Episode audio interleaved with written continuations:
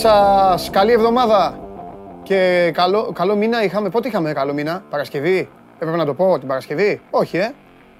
Σάββατο, α, ωραία και καλό μήνα.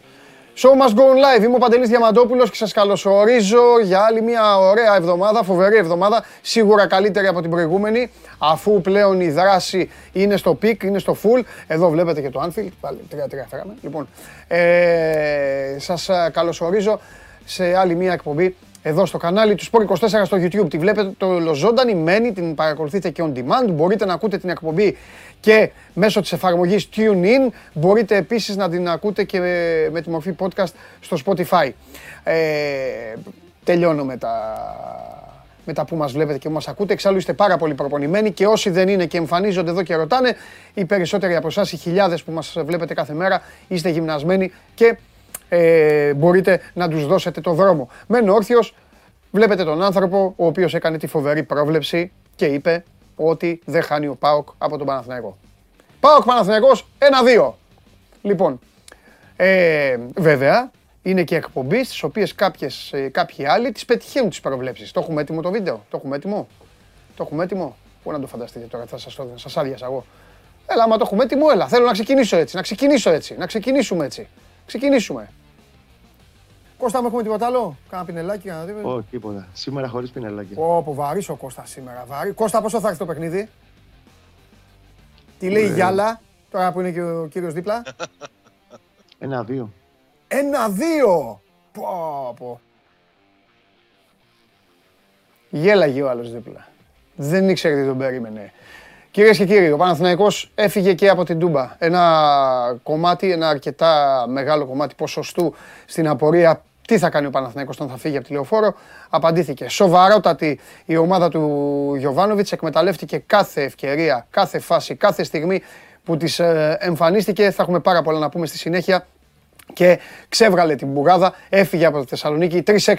3-6-18, πολλαπλασιασμός του 3. Συνεχίζεται και ο πράσινος σκηνοθέτης είναι στα χάη του. Πανηγυρίζει αυτή τη στιγμή που σας μιλάω εγώ με τις εγωρεφιέ υψωμένες. Ο Ολυμπιακός νωρίτερα φρόντισε να χτυπήσει το καμπανάκι. Πρώτα απ' όλα στον ίδιο του τον εαυτό και μετά σε όλους τους υπόλοιπους. Είχε ένα εξαιρετικό πρώτο ημίχρονο με 4-4-2 και φυσικά την αδυναμία του ανθρώπου που βλέπετε, τον Μπακαμπού, το γίγαντα. Σας είπα για Μπακαμπού. Ο Μπακαμπού μπήκε, Πέντε γκολ μπορούσε να βάλει, ένα έβαλε τελικά. Δύο έβαλε, λάθος, δύο έβαλε. Αλλά μπορούσε να βάλει 5-6. Λοιπόν, ο Μπακαμπού μπροστά μαζί με τον Ελαραμπή και ο Ολυμπιακός κέρδισε τον Ατρόμητο Παρασκευή εδώ από το πρωί ως το βράδυ ως τη νύχτα ασχοληθήκαμε θέρμα με τα εγγένεια της ΟΠΑ Παρένα και σήμερα είναι η ώρα όλα αυτά, όλα τα πανηγυράκια όπως τα λέω, όλες οι γιορτές, όλα τα τραγούδια, όλες οι χαρές θα πάνε στην άκρη και ήρθε η ώρα για ποδόσφαιρο. Η ΟΠΑ Παρένα ανοίγει τις πόρτες της και πλέον θα μπουν αυτοί που είναι να μπουν κανονικά. Αυτοί οι οποίοι την Παρασκευή ήταν στις εξέδρες και παρακολούθησαν τα όμορφα εγγένεια που έφτιαξε η ΠΑΕΑΕΚ, τώρα θα μπουν στο γήπεδο και θα πρέπει να αντιμετωπίσουν τον Ιωνικό. ΑΕΚ Ιωνικός λοιπόν στις 8 η ώρα. Ο ΠΑΟΚ έχασε και βέβαια δεν ήταν καλή μέρα για τις ομάδες Θεσσαλονίκης. Ο Άρης για τον οποίο τόσα καλά λόγια έχουμε να πούμε πήγε και ο Βόλος τον έκανε φίλο και φτερό. Τον έχουμε αδικήσει στο Βόλο γιατί λέμε συνέχεια παίζει ο Βόλος, τους κερδίζει και λέμε συνέχεια ότι χάνουν οι άλλοι. Ο Βόλος είναι μια καλή ομάδα. Θα έχουμε την ευκαιρία σε λίγο, σε λίγο, σε πολύ λίγο να τα πούμε να κάτσω κιόλας αν θα βγει ο Χαλιάπας. Μια φοβερή ημέρα για το Χαλιάπα χθες. Ο Χαλιάπας ε, έφαγε μισή ντουζίνα γκολ από, την, από τη City και μετά τον περιποιήθηκε και ο Βόλος. Λοιπόν, έχουμε βαθμολογίες, έχουμε τίποτα, έχουμε τίποτα πίνακες, έχουμε τίποτα από αυτά τα ωραία, να βάλουμε εδώ τον κόσμο. Σιγά σιγά τώρα που ξεκίνησε η εβδομάδα με το δικό μας τρόπο γιατί τα ξέρετε αυτά, αλλά άλλο να τα βλέπετε τώρα σε άλλες εκπομπές και άλλο στη μοναδική καθημερινή αθλητική εκπομπή που τα λέει με διαφορετικό τρόπο. Και έχουμε και λέμε, Δύο μηδενικά δίπλα από το 6 για τον Παναθηναϊκό. 3-6-18 ο πολλαπλασιασμός και τα ερωτηματικά πλέον για τους πράσινους είναι 2. Δεν θα τα πω σε εσάς, θα τα πω στο γουλί σε λίγο. Στο 2 από το 6 βρέθηκε ο Ολυμπιακός σε μία Κυριακή μέσα λόγω, των άλλων, λόγω και των άλλων αποτελεσμάτων. Ο Ολυμπιακός, όλοι όπως βλέπετε, είναι στους 7 βαθμούς πίσω από το τριφύλι. Ο Ολυμπιακός στους 11 παρέα με τον Βόλο που κέρδισε και παρέα και με τον Πάοκ που έχασε ο Άρης στους 10, η ΑΕΚ 9, αλλά η ΑΕΚ αν κερδίσει σήμερα τον Ιωνικό θα τους αφήσει όλους αυτούς που σας είπα πίσω της και θα μειώσει στους 6 από τον Παναθηναϊκό. Ο Ατρόμητος έμεινε στους 8. Ο Αστέρας με τη νίκη του 2-0 απέναντι στον Όφη πήγε στους 7. 7 οι βαθμοί και για τον Πανετολικό που έχει παιχνίδι λιγότερο και ε, σήμερα δηλαδή θα παίξει με τον Πας Γιάννηνα. Η Λαμία είναι στους 6, 4 ο Όφη, ε, ο Πας και αυτός στους 4, 2 για τον Λεβαδιακό και με έναν βαθμό τελευταίος ο Ιωνικός που σήμερα στις 8 θα παίξει με την ΑΕΚ όπως σας είπαμε. Αυτά λοιπόν εν ολίγης για τον μαγικό ε, χώρο της Super League και το μαγικό κόσμο της Super League. Ο Ολυμπιακός στο μπάσκετ κατέκτησε τον πρώτο τίτλο της ε, χρονιάς, πήρε το Super Cup. Αργότερα σε βάθος εκπομπής θα έχουμε να τα πούμε και για τα μπασκετικά κέρδισε πολύ εύκολα τον ε, Παναθηναϊκό με 52-67 σε ένα μάτς το οποίο σας είχα πει και τις προάλλες ότι ό,τι και να γίνει μην δίνεται και πολύ μεγάλη σημασία. Οι δύο ομάδες αυτές είναι άφτιακτες ακόμα και οι δύο. Ο Ολυμπιακός είναι καλύτερος από τον Παναθηναϊκό αυτή την περίοδο σίγουρα για πολλούς και διάφορους λόγους που θα τους συζητήσουμε αν και εδώ που τα λέμε δεν χρειάζεται καν να τους αναλύσουμε γιατί τους καταλαβαίνετε. Κέρδισε ε, με τους 15 ε, πόντους στην ε, Ρόδο και κατέκτησε το Super Cup. Τα σπουδαία σε λίγα 24 ώρα για τους αιώνιους αφού ξεκινάει η Ευρωλίγκα. Τώρα αρχίζουν, τώρα ανάβουν τα κάρβουνα και θα πρέπει να περπατήσουν πάνω σε αυτά και να δείξουν ότι δεν είναι ξυπόλοιτοι. Του αντίον έχουν και καλά παπούτσια και ξέρουν να αντέχουν και τις φωτιές και όλα τα υπόλοιπα. Τώρα, ε, λοιπόν, προχωράμε. Προχωράμε. Ε, έχετε αρχίσει εδώ να μαζεύεστε. Καλημέρα σε όλους. Ε, ένας φίλος λέει Παντελάρα, είπες ότι δεν χάνει ο Ρασβάν. Άρα εσείς τώρα μαζευτήκατε, έτσι ξεκίνησα την εκπομπή. Τα ίδια θα λέμε. Παιδιά, δεν μπορώ να λέω τα ίδια επειδή εσείς τώρα ε, συνδεθήκατε. Τώρα βάλατε να, το, να δείτε την εκπομπή. Γι' αυτό έχω τους άλλους εδώ, τους βοηθούς μου θα, θα ορμάνε αυτοί και θα σας, ε, θα σας τα λένε. Τι είπαμε και τι δεν είπαμε. Λοιπόν, ε, εδώ η παρέα μια χαρά κρατεί. Ε, άλλοι γκρινιάζουν, άλλοι χαίρονται. Ε, και εμείς είμαστε τώρα να ξεκινήσουμε, παιδιά, να ξεκινήσουμε. Σήμερα έχει, α, σήμερα έχει και Περιστέρι, με την ε, Champions League. Ξεκινάει και το Champions League, έτσι. Περιστέρι, Χερζέλ, Χερζέλια, ναι. Σπανούλης, ντεμπούτο, ευρωπαϊκό ντεμπούτο για τον Σπανούλης, στη θέση του προπονητή. Ρε παιδιά, παιδί μου έχετε δώσει την ώρα. Τώρα αυτό εδώ, το Leicester Nottingham είναι 11 όντως. Δηλαδή το έχουν βάλει 9 οι Άγγλοι.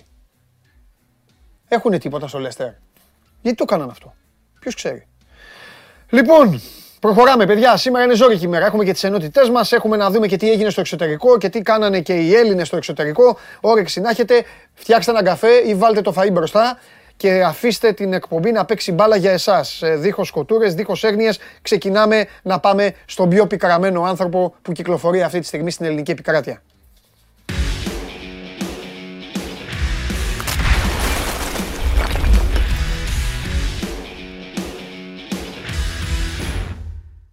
Δέκα είναι. Δέκα είναι το Λέστερ.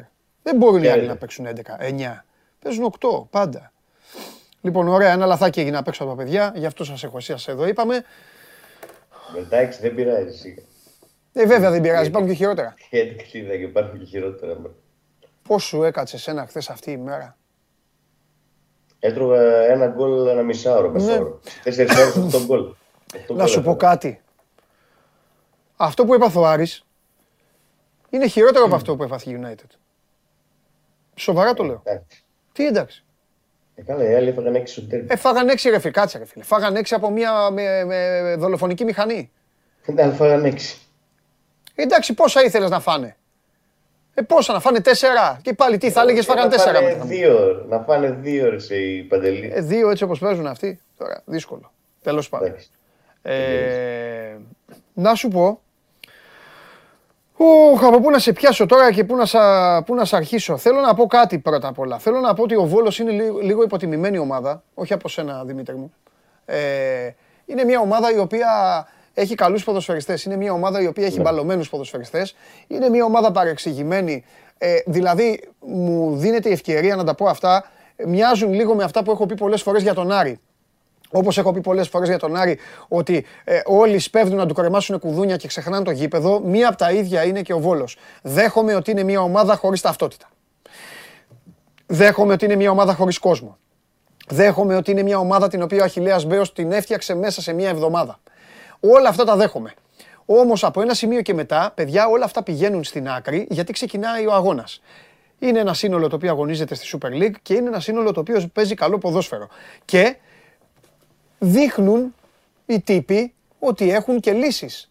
Ότι έχει ο Μπράτσος και πράγματα φτιάξει. Δεν μπορεί να φεύγει τώρα ο Φαν Βέερτ που βάζει, που βάζει τα γκολ και εμφανίζεται ο άλλος, ο, Γκνε- ο, Γκνε- ο Ο Γκνέζοβιτς. πώς τον- Ζέκοβιτς. Ναι, Ο, ναι, ο, ο Ζέκοβιτς. ο οποίος Ζέκοβιτς, πάρα ναι. πολύ καλός και, κάνει, και, ποδοσφαιριστής. κάνει τα, και κάνει τα ίδια. Ε, έχουν, ε, έχει πράγματα. Ήθελα να ξεκινήσω έτσι γιατί πρέπει πρώτα να μιλάμε λίγο για τον νικητή. Καταλαβαίνω ότι εδώ είμαστε τώρα για να μιλήσουμε για τον Άρη, αλλά ο Βόλος είναι μια ομάδα στην οποία σίγουρα δεν μπορεί να της χαριστούν πράγματα, σίγουρα δεν κάνει θόρυβο, Βλέπεις, βλέπεις ότι ξεκινάει αγώνας του Βόλου και το πρώτο πράγμα που θες να κάνεις είναι να γυρίσεις το κανάλι γιατί βλέπεις ένα τοπίο μόνιμο, είναι σαν να είναι μόνιμα μια τιμωρημένη ομάδα.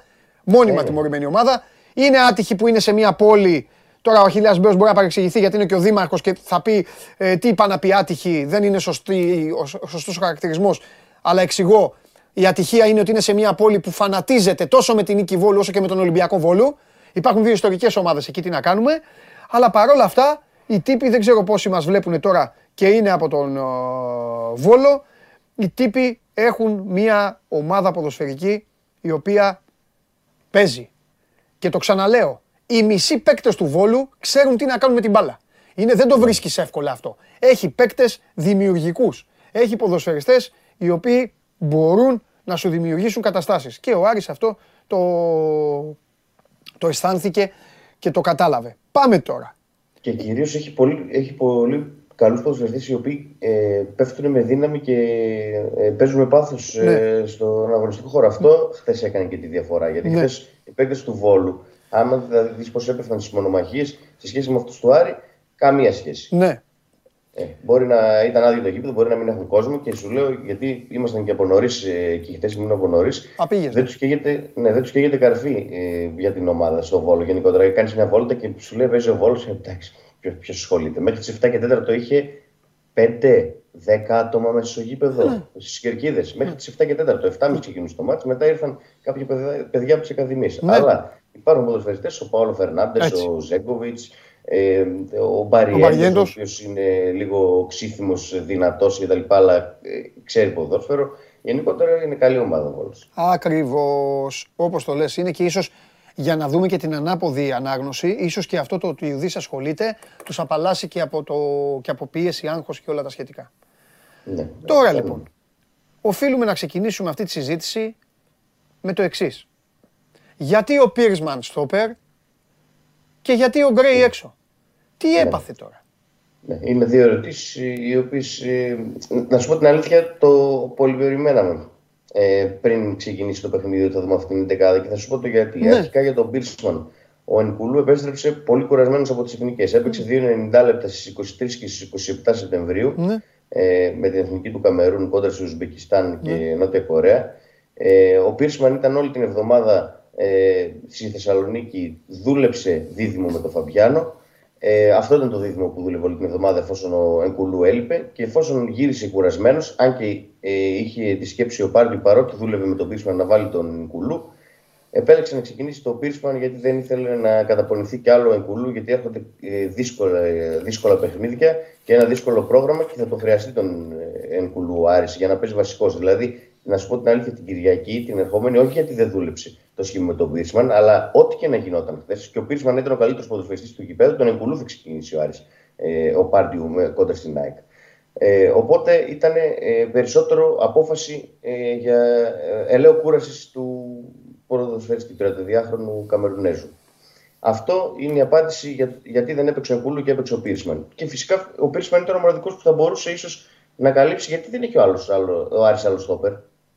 Δεν πήρε ο Άρης τέταρτο στόπερ. Τέταρτο στόπερ είναι ο 17χρονο Στανούλης, ο οποίος θεωρήθηκε ότι δεν είναι έτοιμος για να παίξει βασικός. Οπότε πιο κοντά σε στόπερ είναι ο Πίρσμαν, ο οποίος έχει αγωνιστεί και ως τρίτος στόπερ αριστεράς στην άμυνα σε πολλές ομάδες και προτιμήθηκε για να παίξει δίπλα στο Φαμπιάνο και χτες τα έκανε θάλασσα και αυτός φυσικά ε, δεν είναι η θέση του. Οπότε τι, τι να του καταλάβει. Όταν σπάει, όταν, όταν σπάει ένα άχαστο δίδυμο, όταν σπάει ένα ντουέτο, εγώ έχω πει πολλές φορές ότι ήταν το καλύτερο δίδυμο στόπερ του προηγούμενου πρωταθλήματος.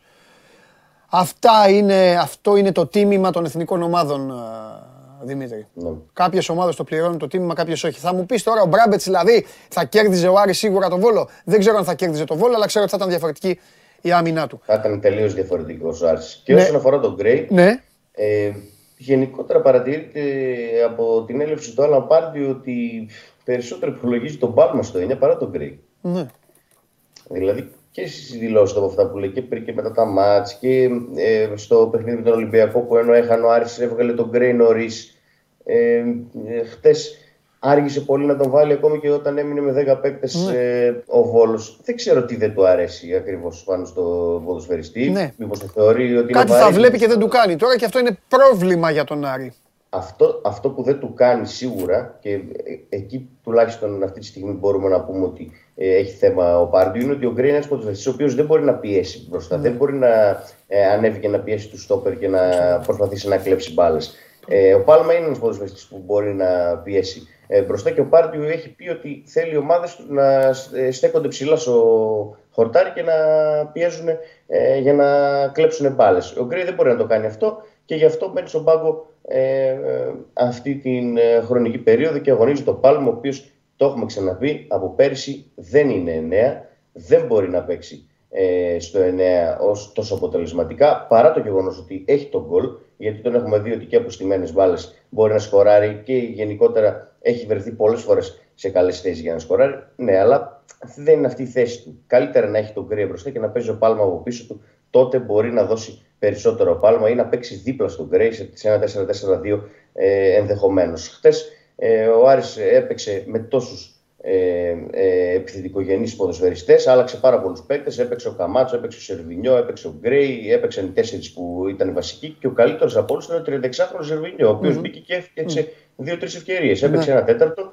και ήταν ε, σαν τη Μέγα Μασογάλα. Mm-hmm. Γιατί έπαιζε η Τούρμπε 75 λεπτά mm-hmm. για ακόμη μια φορά βασικός και το απόλυτο μηδέν. Δεν μπόρεσε να δημιουργήσει τίποτα. Εγώ νομίζω, επειδή έχουμε πει πολλά λόγια καλά για τον Άρη, δεν παίρνω πίσω τίποτα από ό,τι έχω πει.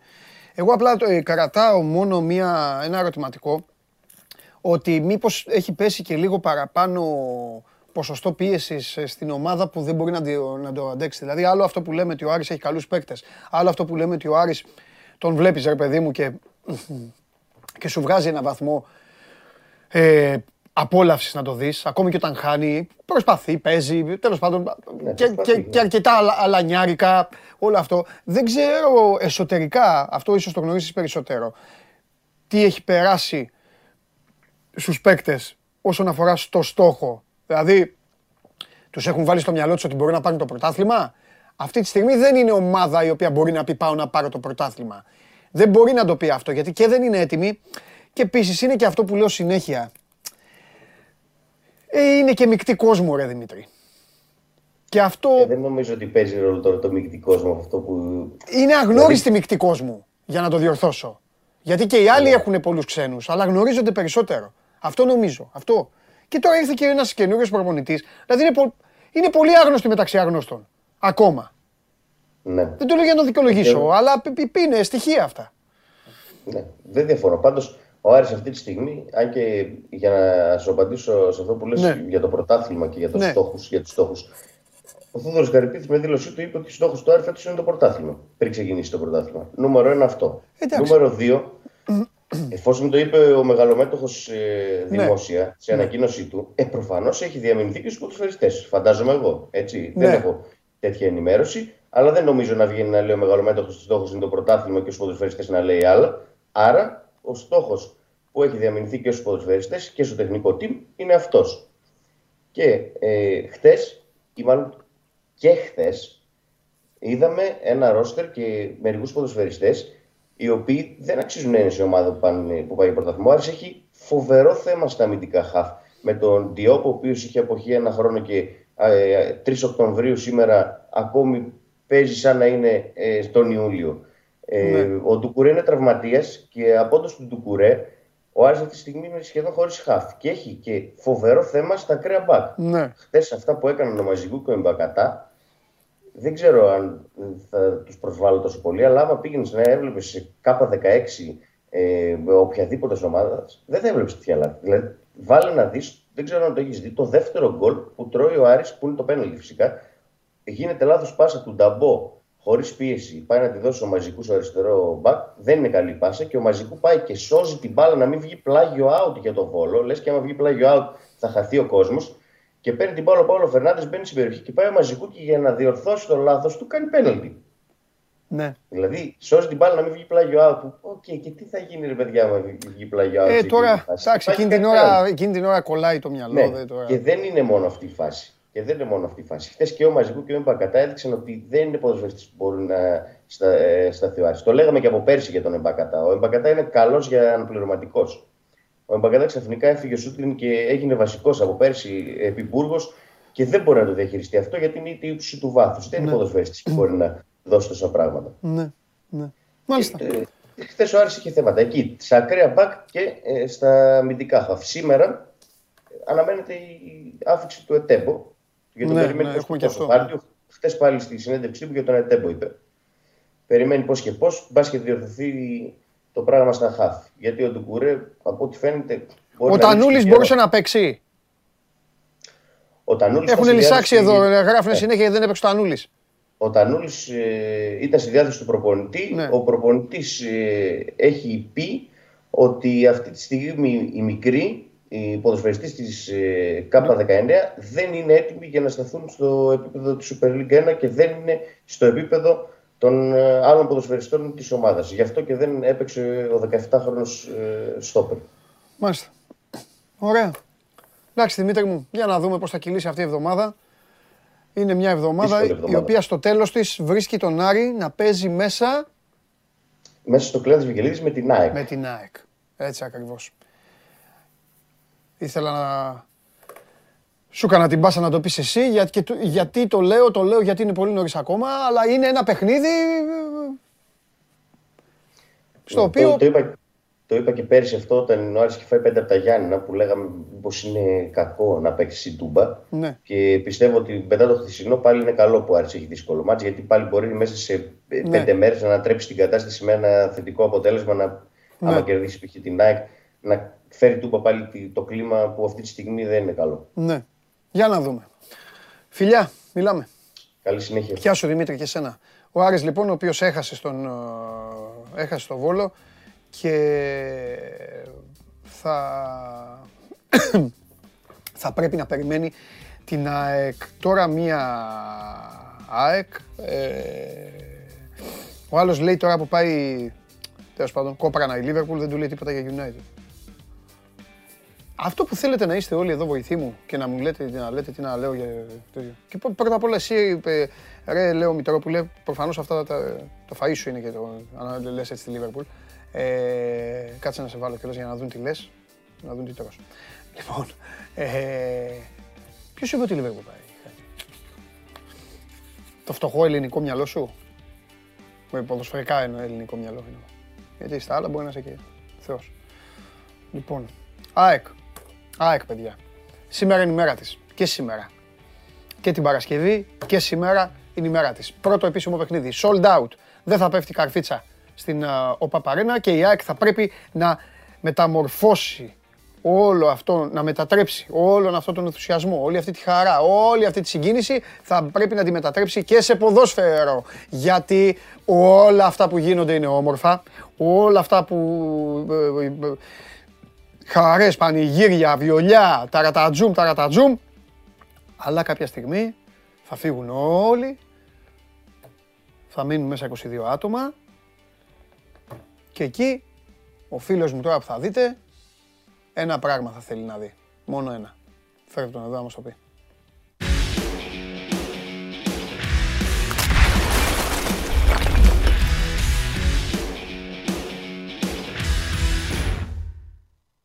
Ορίστε. Κώστα Θεοδωρίδης. παντελάρα, εκδρομούλα, μπουγατσούλα, καφεδάκι και εκπομπάρα. Κατάλαβες; Έτσι Και πάει. κάτσε εσύ εκεί Έτσι. με το, με το χάρτη εκεί τον παγκόσμιο πίσω σου. Τι να κάνω. Ο Και εγώ γιος θα μου κάτσω εδώ με διαβάζει. το πίσω μου με το Θεό. Τι έγινε, Μεγάλε τώρα. Ευαγγέλης Αρναούτογλου, ο άνθρωπος ο οποίος την Παρασκευή ήταν έξω από το γήπεδο, έξω από την ΟΠΑΠΑ Αρίνα και έδωσε το, έδωσε το ρεσιτάλ του. Ωραία ήταν. Πολύ ωραία. Πολύ ωραία εμπειρία. Ε, Να σου πω και την αλήθεια, το έγραψα και στο, και στο κείμενό μου μετά το μάτσο ότι προτιμούσα, είχα στο μυαλό μου αλλιώς να τη ζήσω τη μέρα, να πάω με το Σπύρο και να είμαστε, ξέρεις, Ναι. άνετοι και χαλαροί. Αλλά τελικά καλό μου έκανε.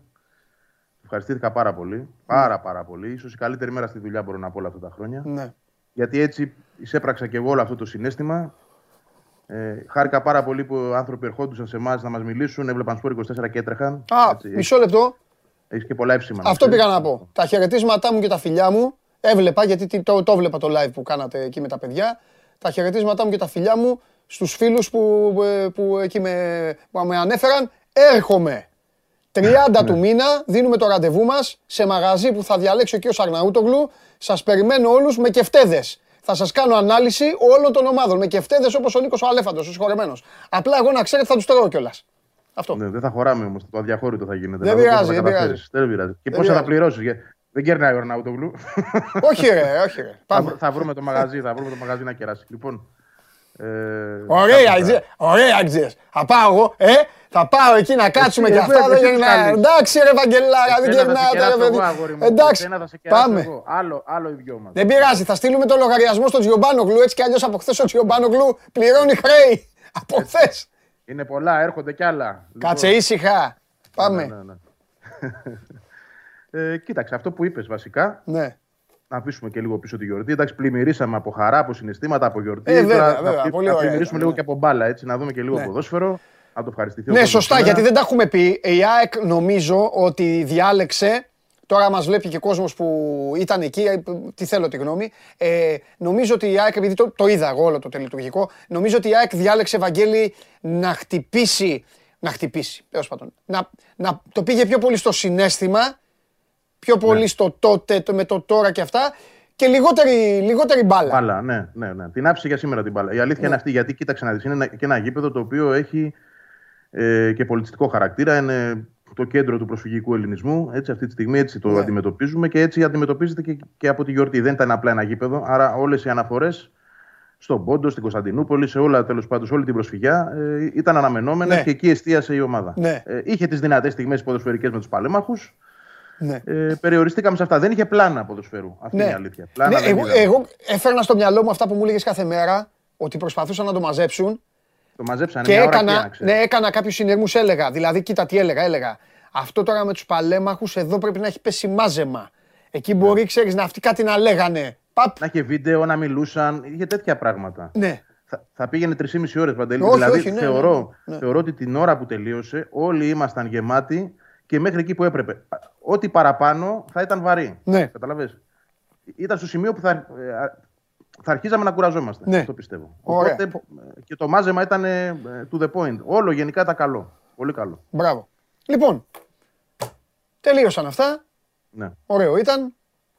Ε, θα- ε, έμεινε να το βλέπουν και οι πιο μικροί έτσι για να μαθαίνουν και οι μεγαλύτεροι να συγκινούνται. Και τώρα, Βαγγέλη μου, θα ανάψουν τα Τώρα φώτα. πάλι. Ναι. Θα μπει η Ιωνικάρα μέσα και θα πρέπει τώρα να τα βγάλεις πέρα με την Ιωνικάρα.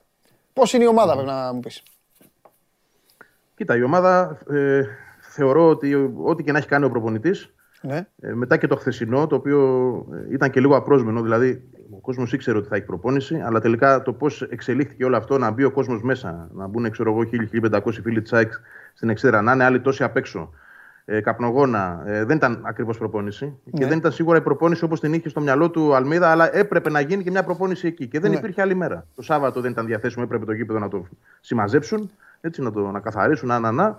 Άρα η Κυριακή, η προηγούμενη του αγώνα. Ε, έγινε το αδιαχώρητο, δεν ήταν προπόνηση αυτό. Θέλω να πιστεύω ότι το μυαλό όλων έχει μείνει στο, στο χθες και τέλος, δηλαδή από σήμερα να, να γυρίσει.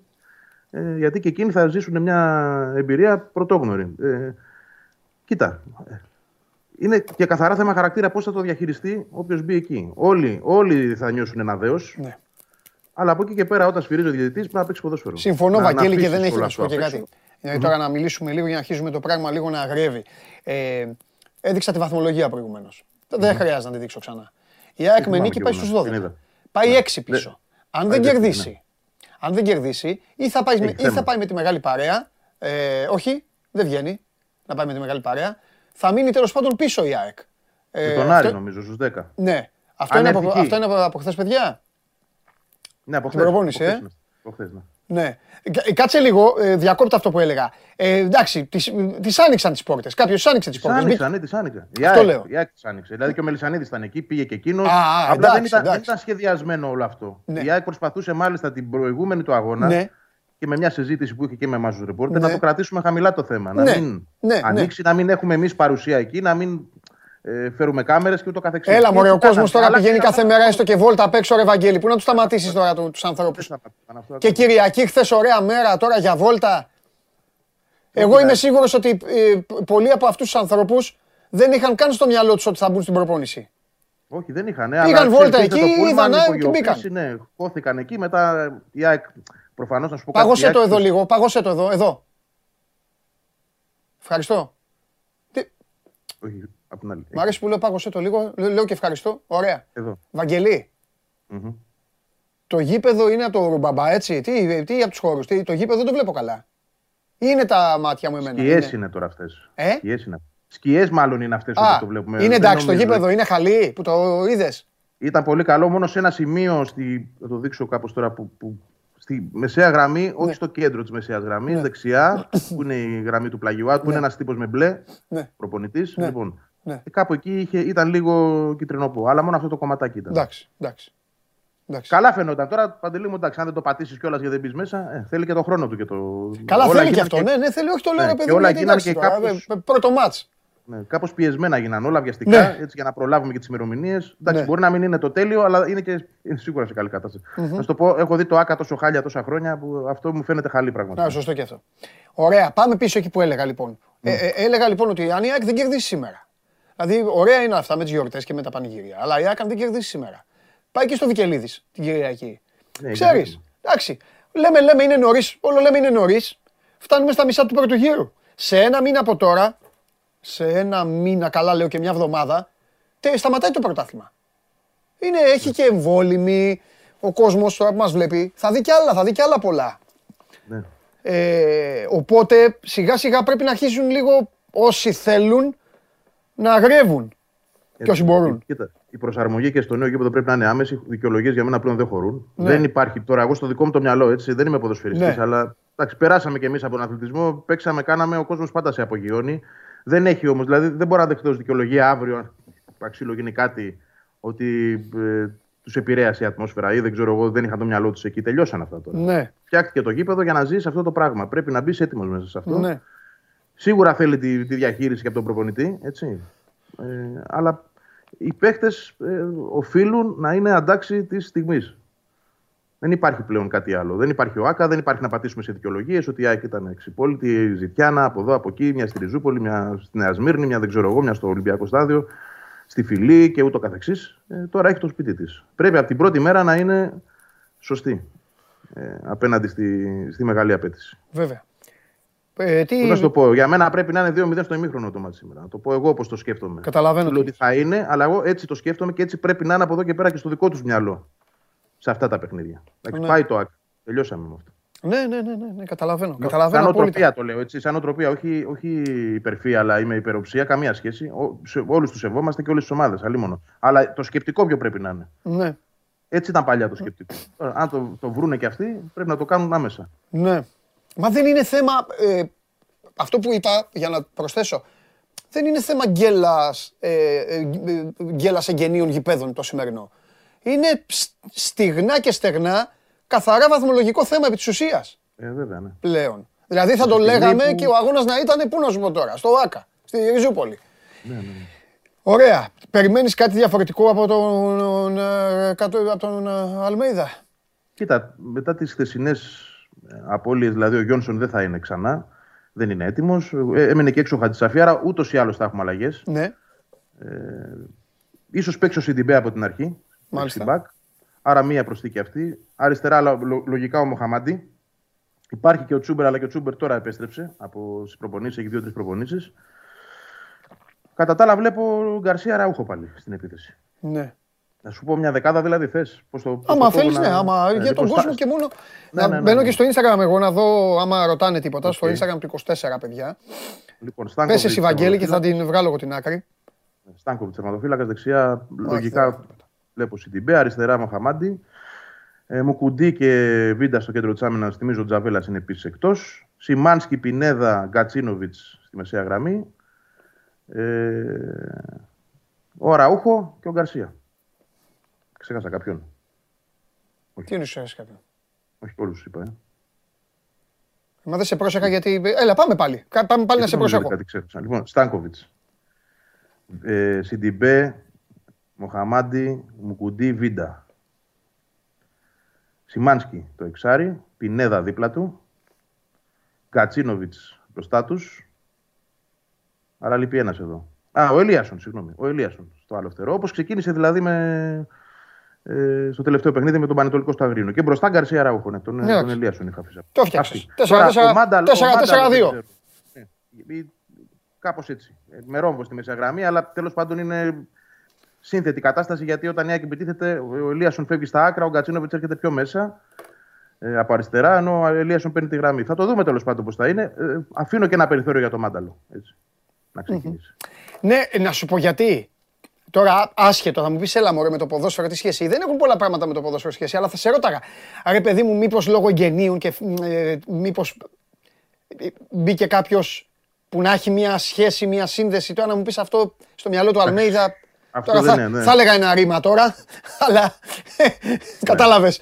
Αν, αν δεν το πιστεύει, όχι. Δεν υπάρχει περίπτωση. Ναι, αυτό. Ε, αν με ρωτούσες άλλες εποχές, θα σου έλεγα ναι. Μπορεί και να συμβεί και αυτό. Να έχει δηλαδή και, και αυτό το χαρακτήρα το σημειολογικό. Αλλά δεν, δεν πιστεύω ότι. Επειδή για το Μάνταλο ρωτάς προφανώς, δεν πιστεύω ότι θα ε, είναι. Ναι, πιο πολύ από όλους για το Μάνταλο ρωτάω. Πιο ναι, πολύ είναι με αυτό το σκεπτικό, όχι, δεν θα είναι. Αν θα είναι, θα είναι γιατί ο προπονητής θα έχει κρίνει ότι το χρειάζεται για κάποιο συγκεκριμένο ρόλο σήμερα. Δεν είναι, δηλαδή, κοίταξε να δεις, ο Αλμέδα έχει λύσει, έχει μάλλον τελειώσει και αυτή την καχυποψία γύρω από το Μάνταλο. Ναι. Τον έβαλε δύο παιχνίδια βασικό. Στο δεύτερο τον έκανε αλλαγή. Στα επόμενα τρία είναι πάγκο. Δεν μπορεί κανείς τώρα πλέον να, να τελειώσει και αυτό το παραμυθάκι ότι ο Μάνταλος παίζει επειδή ξέρω, υπάρχει προεδρικό διάταγμα και δεν ξέρω γιατί κυκλοφορούν και αυτά χρόνια τώρα. Λοιπόν, αυτό τελείωσε. Δεν μπορεί κανείς να το πει. Αυτό ναι, το, αφού το λέγανε, ναι. Το όχι, δεν νομίζω τώρα. Λοιπόν. Άρα, αν τον βάλει σήμερα, θα τον βάλει γιατί πιστεύει ότι θα του κάνει μια δουλειά. Τέλος. Πολύ ωραία. Μάλιστα. Εντάξει. Δεν θέλω κάτι άλλο τώρα αγκτζίδικο να σε βασανίσω. Να πας. Ε, ε, μάλλον πριν σου δώσω τις συμβουλές για σήμερα. Το μάτσο πώς το είδες χθες; Το, το τερμπί. Αυτό είναι το παιχνίδι, ναι. Κοίταξε να δεις. Έγινε αυτό που έπρεπε να γίνει. Δηλαδή υπήρχαν δύο αφισβητούμενε φάσεις που έπρεπε να τις δεις στο βαρ. Έτσι, γιατί λάθος έκρινε και στις δύο περιπτώσεις. Ε, στο ΑΕΚ Παναθηναϊκός δεν έγινε αυτό όμως. Δηλαδή, θα σου πω τι έγινε στο ΑΕΚ Παναθηναϊκός. Ο Καμπάκοφ. Ο, Καμπάκο, ναι, ο Καμπάκοφ είχε αυτά εδώ. Κοίτα. Έτσι είναι ο Καμπάκοφ. Ο Βαγγέλης Αρναούτογλου, θέλω να πω κάτι. Ο Βαγγέλης Αρναούτογλου. Παπαλάκοφ, πώς το λέγατε, δεν ξέρω και το όνομά Θέλω να πω κάτι. Λοιπόν. Ωραίο, κάτσε να το φτιάξω. Όπως μπαίνουν οι ομάδες, όπως μπαίνουν οι ομάδες στα, στα, στα πρωταθλήματα, όπως μπαίνουν οι παίκτες στους αγώνες, θέλω να πω ένα πράγμα. Ο Βαγγέλης Αρναούτογλου έχει μπει πιο δυναμικά από όλους στην εκπομπή. Πιο δυναμικά από την προηγούμενη εβδομάδα. Σε ρυθμούς ο Πάπα Αρένα, σε ρυθμούς με τσαμπουκά και με όλα αυτά. Είναι αέρα το γήπεδο. Μην φάμε καμιά κατραπακιά μόνο και πέσουμε πάλι από το. Αλλά εντάξει, μέχρι τότε μπορώ να τους γλεντάω. λοιπόν, τι ώρα, τι ώρα έχεις live, τι ώρα έχουμε live εδώ με το, ε, απ' έξω με τον Πανάγο και θα έξω από το γήπεδο. Πες μου, θέλω, θέλω να συνδεθώ για να δω τι θα λέτε για μένα. Αυτά νομίζεις, δεν θα σας βλέπω εγώ. Ναι, τώρα που το είπες, θα έρθουν. Την άλλη φορά περνούσαν από πίσω, πες τον Παντελάρα, κάνε λέω, ελάτε μπροστά, δεν ερχόντουσαν. Τι, τα ερχόντουσαν. Για κανένα δυο το, το είπαν κανονικά κάμερα. Οι άλλοι πετούσαν από πίσω ατάκες. Λοιπόν, να σας πω, δεν θέλω τέτοια. Τα άκουγα εγώ. Δεν... Θα πάτε στο Βαγγέλη κανονικά. Και ό,τι θέλετε να μου το μεταφέρει. Θα, το, θα, θα, σας δω, θα το κόψω και θα το παίξω αύριο και θα απαντήσω. Αύριο θα απαντήσω. Λοιπόν. Ε, Στις 6. 6 θα είμαστε στον αέρα. Ωραία, έγινε. Άντε να περάσει καλά, Βαγγέλη, να περάσει καλά. Και θα, τα, και θα τα πούμε. Και θα έχουμε και ηχητική, ε, το πάμε. Ναι, ναι, και ηχητική περιγραφή, βέβαια. Ηχητική περιγραφή στο Match Center του Sport 24, στην πρεμιέρα, στο ντεμπούτο, στο ξεκίνημα της ΑΕΚ στο δικό της σπίτι. Άντε, φιλιά, Βαγγέλη. Καλή συνέχεια, γεια. Να σε καλά. 6 ώρα live έξω από την ΟΠΑ Παρένα, ο Βαγγέλης Αρναούτογλου. Λοιπόν, ε, το Βαγγελάρα. 6 ώρα ε, ο Βαγγέλης εκεί και 6 ώρα το Γιάννη Πανετολικός. 8 η ώρα ΑΕΚ Ιωνικός. τα γυαλιά. Χαμός έγινε τα γυαλιά. Λοιπόν, εντάξει. Πράσινα γυαλιά, ο Ναούτογλου, εγώ ξέρω. Σκηνοθέτη, τι έχεις να πεις; Όπως τα είχα πει; Τι; Παρασκευή τι σου είπα. Είπες ότι δεν, χα... δεν χάνεις από τον Μπάοκ, έχεις πει. Δεν έχασα. Δεν έχασες, αλήθεια είναι. Όχι απλά δεν έχασες, κέρδισες. Και κέρδισες. Πάμε πάλι το βίντεο. Πάμε πάλι το βίντεο. Πάμε πάλι το βίντεο. Κώστα, μου έχουμε τίποτα άλλο. Κάνα πινελάκι, κάνα τίποτα. Όχι, τίποτα. Σήμερα χωρίς πινελάκι. Πω, πω, βαρύς ο Κώστας σήμερα. Βαρύ. Κώστα, πόσο θα έρθει το παιχνίδι; Τι λέει η Ναι. Γιάλα, τώρα που είναι και ο κύριος δίπλα; Ένα-δύο. Ένα-δύο. Πω, πω. Κώστα, μου έχουμε τίποτα άλλο. Κάνα πινελάκι, κάνα... Δεν χρειαζόταν ούτε φίλερ να παίξω, ούτε... Πω, πω. Ε, παιδιά, ο ένας είναι χειρότερος από τον άλλον. Κάτι Έχουν μπει, γυάλα. έχουν μπει δυναμικά. Άρε, δύστιχε Τζιομπάνου. Α, ο Χριστο- Χριστοφιδέλης είναι άρρωστος, ε; Θέλω φωτογραφία μπακαμπού, παρακαλώ. Μπακαμπού, μετά. Για μένα. Καλή εβδομάδα, καλησπέρα, καλό μήνα γιατί δεν τα είπαμε. Ιδού η γυάλα και γυαλισμένη. Κάτι γυάλα. Καλά του κάνεις. Όχι. Καλά του κάνεις. Του Τζιομπάνου. Επειδή θέλω Καλά να του πετάξω κάνεις. στο- Προς τον αδερφό μου τον Σάβα, τον ευχαριστώ πάρα πολύ για την τρομερή εξυπηρέτησή του και χθες. Με πήγε γήπεδο, με τακτοποίησε, με οδήγησε μέχρι πάνω. Είναι αδερφός μου. Δεν το Ε, βέβαια. συζητάω. Για ακόμα μια φορά. Τρομερός. Συγκλονιστικός και τον δίνω στεγνά σε όλους σας. Το μάτς είναι γύρω στο 20-25, το βλέπω βέβαια. Έχω την τηλεόραση στη μέση ε, κομμένη. Δόξα τω Θεώ υπάρχει τεχνολογία γιατί αλλιώς με αυτά που μας έχουν κάνει τα κανάλια θα χάσουμε τη δουλειά μας στο τέλος. Βλέπω Ναι. Κώστα το μπάσκετ, βλέπω και το ποδόσφαιρο και που στέλνει μήνυμα ο Τζιομπάνογλου.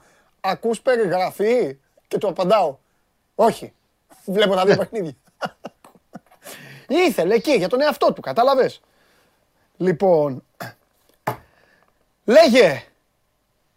Λέγε, εγώ τι ήταν να πω, τα είπα και χθες βράδυ. Τον είδαμε και έξω τον Παναθηναϊκό. Δύο πράγματα κρατάω, αλλά θα στα πω ως απορίες, αλλά θα στα πω μετά. Πρώτα θέλω Ναι. να σολάρεις. Για τις τρία πράγματα και εγώ θα πω μπαμ μπαμ για να μην χάνουμε χρόνο. Το μάτς το έχει πάρει πέρα από την κλάση του Αϊτόρ. Το έχει πάρει ο Γιωβάνοβιτς από τη στιγμή που σταθεροποιεί και το διαβάζει το μάτς ε, καλύτερα μετά το 20 λεπτό και αφού ο Πάουκ είναι μπροστά στο σκορ και ρίχνει πάνω στα αργά πόδια του Βιερίνη για τον Αϊτόρ. Αλλάζει τις πλευρές. Δεν έχει Παλάσιος. Ξεκινάει ένα μάτς που δεν έχει ούτε τον Παλάσιος γιατί έχει αυτό το πρόβλημα στην ποδοκνημική που το πάλευε τις τελευταίες μέρες και δεν έπαιξε εν τέλει και ο Βέρμπιτς που είχε στομαχικές διαταραχές. Άρα είναι μείον δύο εξτρέμ. Τι κάνει, παίρνει τον Μπερνάρ, ο οποίος έχει ξαναπέξει εξτρέμ. Τη μισή του καριέρα εξτρέμ ήταν την άλλη μισή δεκάρι.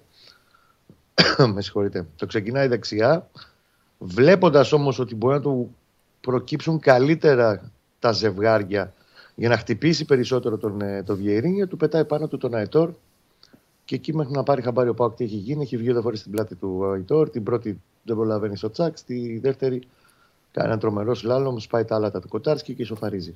Εκεί ο Παναγιακό πλέον έχει κλειδώσει το μάτς. Γιατί ήδη από τις αρχές, εγώ σου λέω από το 40, 35-40 και μετά, έχουν ανέβει και τα τρία χάφ του, έχει στήσει συνικό τείχος μπροστά από την, ε, την αιστεία του Μπρινιόλη.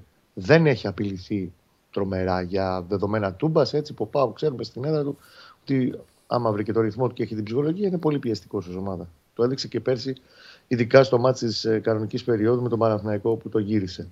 Αυτή τη φορά το έργο έγινε από την ανάποδη. Ε, πρώτα λοιπόν τα έχει πάρει η κίνηση μάτας, το πούμε, του Γιωβάνοβιτς με τον Αϊτόρ. Δεύτερον η κλάση του Αϊτόρ και από εκεί και πέρα για μένα είναι οι τρεις κεντρικοί του Χαβ. Ο Ρούμπεν βγάζει μια παλιά μπασκετική assist 60 μέτρων. Δεν υπάρχει πάσα που κάνει για ελληνικά δεδομένα. Δηλαδή, αυτός ο άνθρωπος, αν είναι 34, ε, τι να πω πια. Ε, Κουρμπέλης, θα σου πω και ένα στιγμιότυπο γιατί το οποίο δεν το έχει πιάσει ο φακός. Ξεκινάει το δεύτερο ημίχρονο. Για μένα, χθες ο Κουρμπέλης έδειξε πόσο δικαιούται να είναι αρχηγός του Παναθηναϊκού.